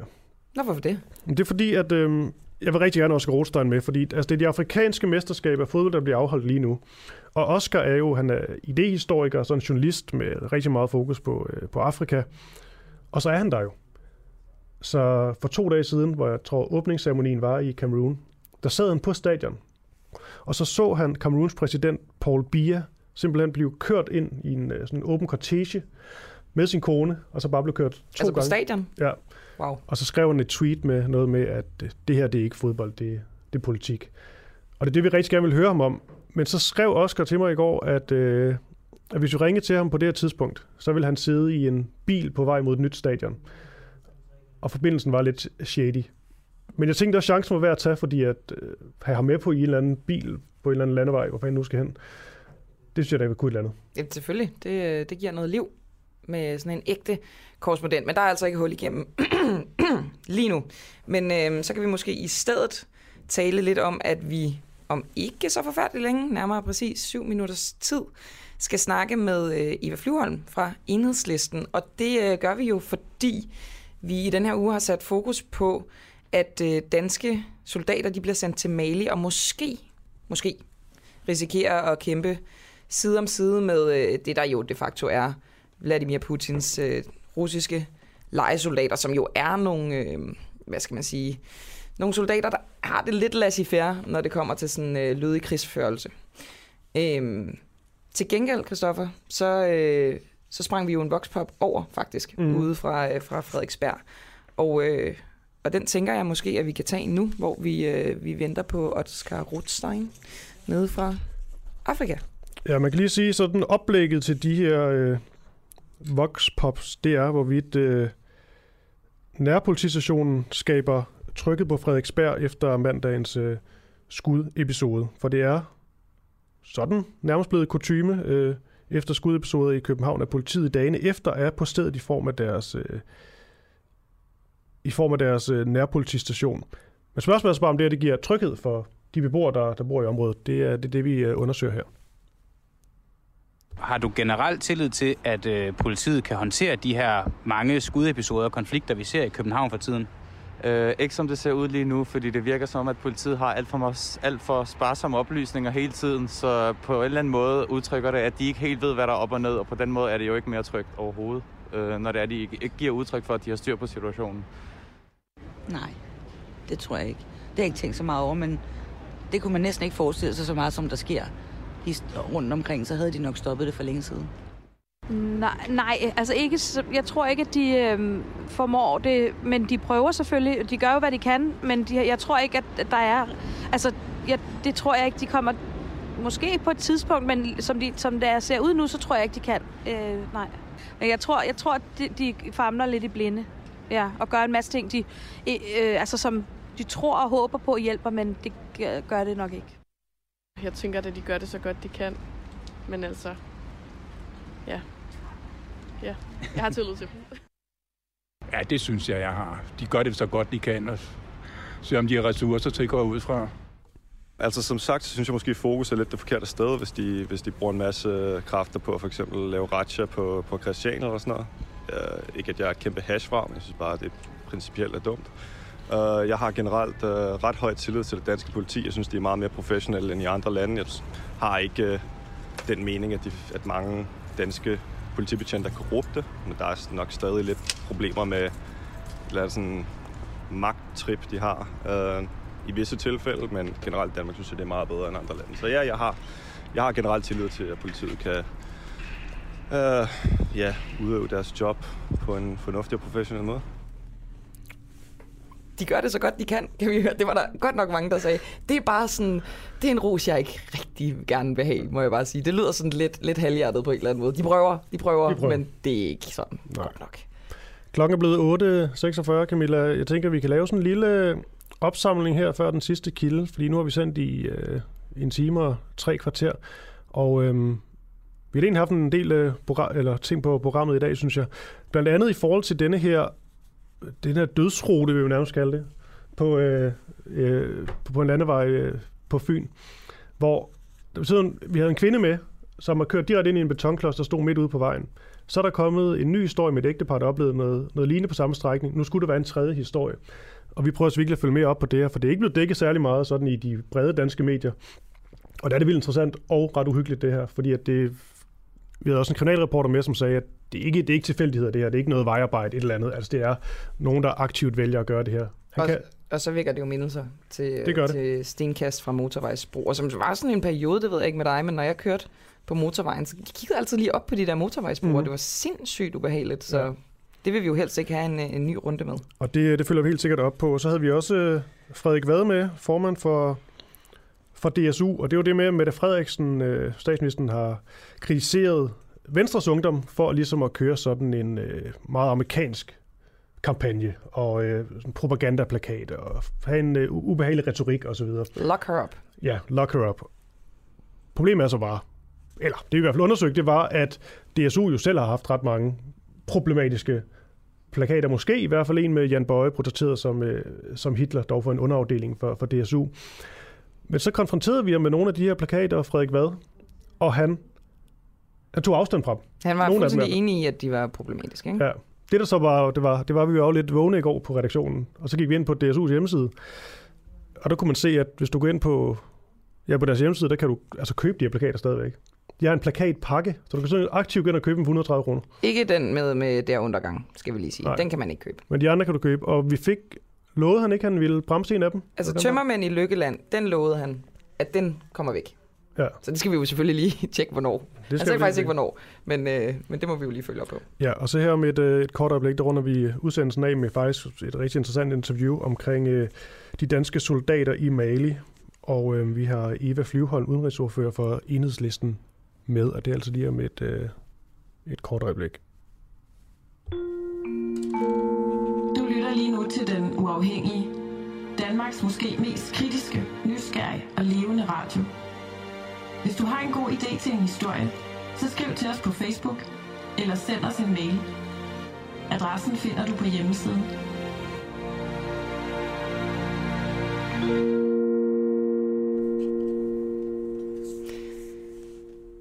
Folketinget har øh, besluttet at sende danske soldater, danske jægerfly, til Mali for at bekæmpe de øh, islamistiske terrorgrupper, som der er i Mali. Eva Flyvholm, du er udenrigsordfører fra Enhedslisten. Skal islamiske grupper i Sahelørkenen have frit spil? Nej, det synes jeg ikke, det skal. Men øh, den øh, mission, som man er ved at sende danske soldater ned til, den har altså en meget lang række af problemer. Øh, for det første, så, øh, så er det ligesom en, øh, det har der har været militærkup i landet, så den regering, man skal ned og samarbejde med, den er ikke legitimt valgt, og de har lige sagt, at øh, nu vil de gerne lige vente fem år mere, før de udskriver et valg. Øh, det er jo ikke den måde, vi normalt, øh, hvad skal man sige, samarbejder med, med regeringer på. Så er der det problem, at de også har gået og samarbejdet med russiske lejesoldater. Og det har man ellers fra både dansk og fransk og alle mulige andre sider sagt, at det var helt uacceptabelt, men nu æder man den åbenbart alligevel og siger, jamen fint nok, okay, vi kan stadig sende danske soldater afsted. Og det sidste, og som jeg i virkeligheden synes er mest bekymrende, det er jo, at de styrker, som de danske soldater skal ned og træne, det der hedder de maliske sikkerhedsstyrker, der er bare rigtig mange problemer med dem. De begår overgreb på civilbefolkningen. Altså det er mor og voldtægter og plyndringer. Øh, sidste år var der faktisk flere, der blev slået ihjel af de her regeringsstyrker, end der var af, der blev slået ihjel af terrorgrupperne. Så det er ikke sådan super uproblematisk, det man øh, sender danske soldater ind i. Og noget af det, vi ved fra Afghanistan, det var jo faktisk, at når der er så meget kaos, og når der er så dårlige forhold for civilbefolkningen, så kan man altså godt risikere, at det giver mere opbakning til øh, terrorgrupperne, hvis man så også støtter de styrker, som, som også begår overgreb på befolkningen. Ikke?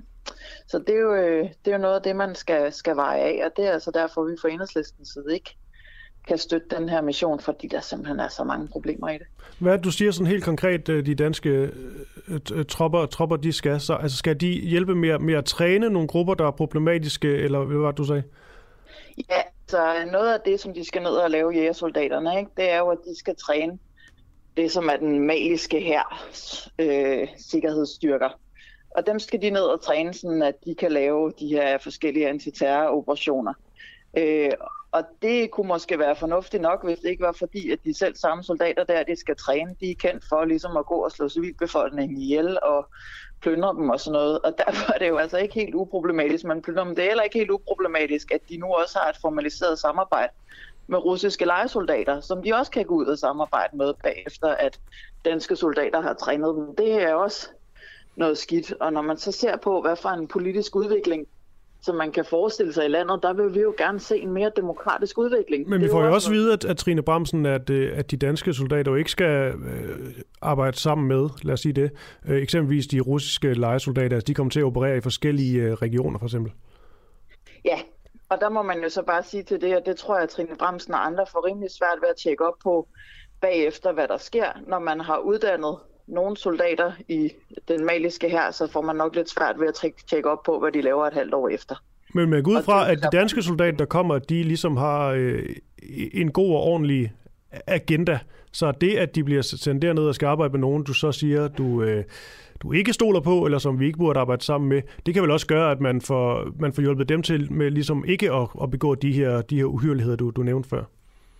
Jamen, det er jo altid forhåbningen, øh, og det har man jo sagt både i Irak og Afghanistan også, at, at man har håbet på.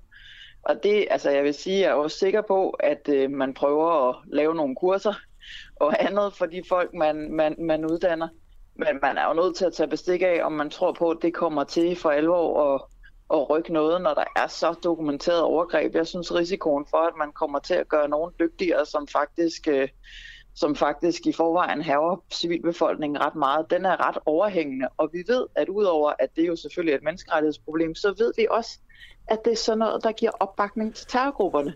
Det så vi også i Afghanistan med Taliban, altså at de steder, hvor man havde allieret sig med sådan nogle rigtige, øh, nogle rigtige brutale krigsherrer, der var det altså også der, der kom, øh, der kom opbakning til, til Taliban. Så det er jo noget af det, jeg synes, vi skal prøve at undgå her.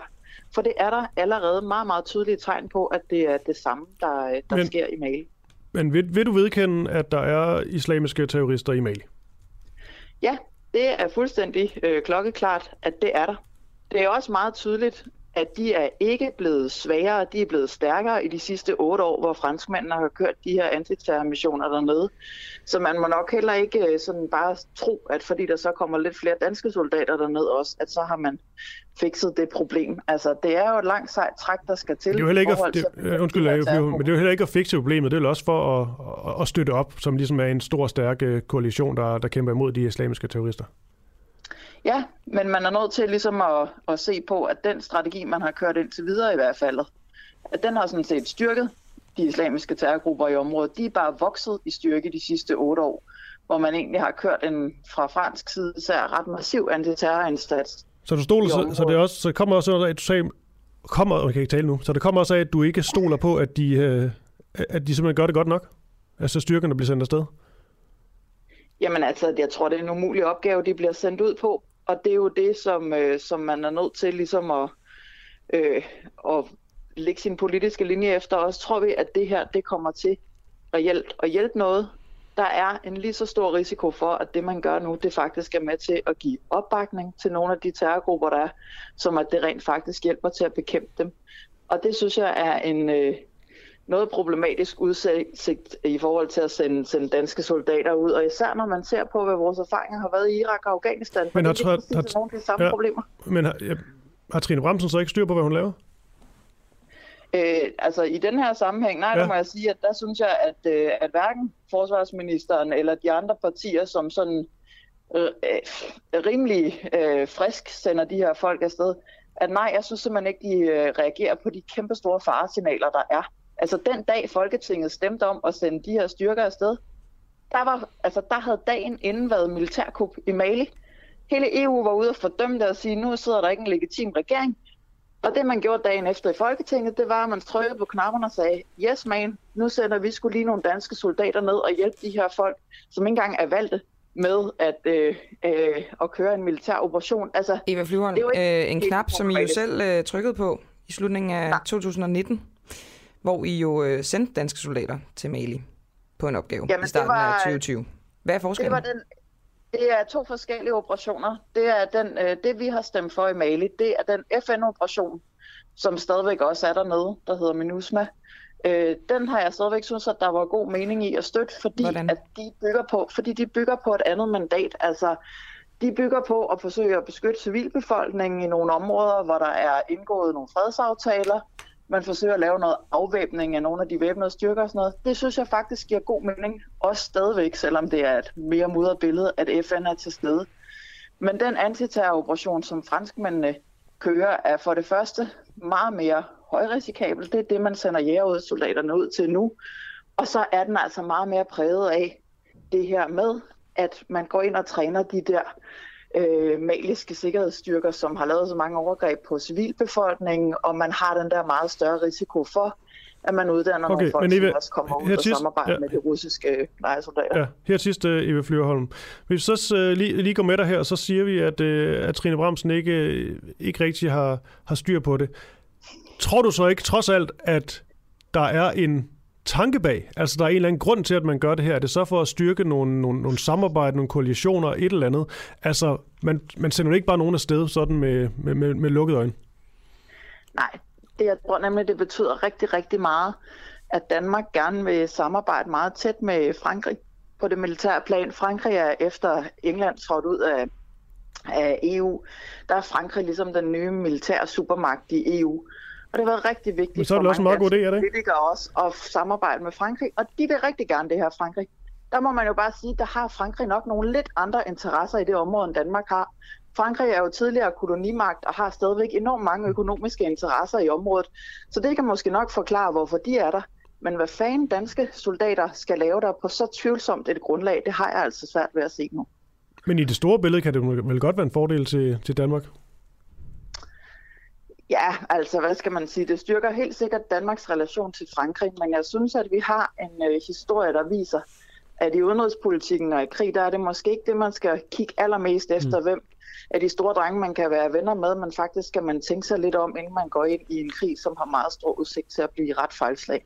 Og med det, Eva Flyvholm, udenrigsordfører for Enhedslisten. Du var dejligt klar i mailet. Tak fordi du var med her til morgen. Fortsat god dag. Tak skal du have. God dag. Hej. Og Camilla, vi kan lige nå at sige, at øh, vi fik ikke Oscar Rothstein med i dag fra Afrika, hvor han øh, dækker øh, verden, eller fodboldmesterskaberne. Vi tvinger da bare Asger Jul til at prøve igen i morgen. Nemlig, vi skal nok få ham med. Øh, jeg har igen øh, altså, spredt papir ud over mit bord. Jeg prøvede at sige til mig selv, nu skal du være ordentlig, nu skal du ligne en news anchor. Men øh, det skete så heller ikke i dag. Det er ligesom, når jeg spiser mad. Der er også krummer ud over det hele. Prøv mine. Jamen, du, ja, du, du egner dig til tv tydeligvis. Og med de vise ord, vi skal lige huske, om der er i teknikken. Jamen, det er øh, Barry og Sofie Lier. Ja. Jeg hedder Christoffer Lind. Og jeg hedder Camilla Boracke. Det var en fornøjelse at sende for jer. Og Asger Jul er tilbage i morgen. Mm-hmm.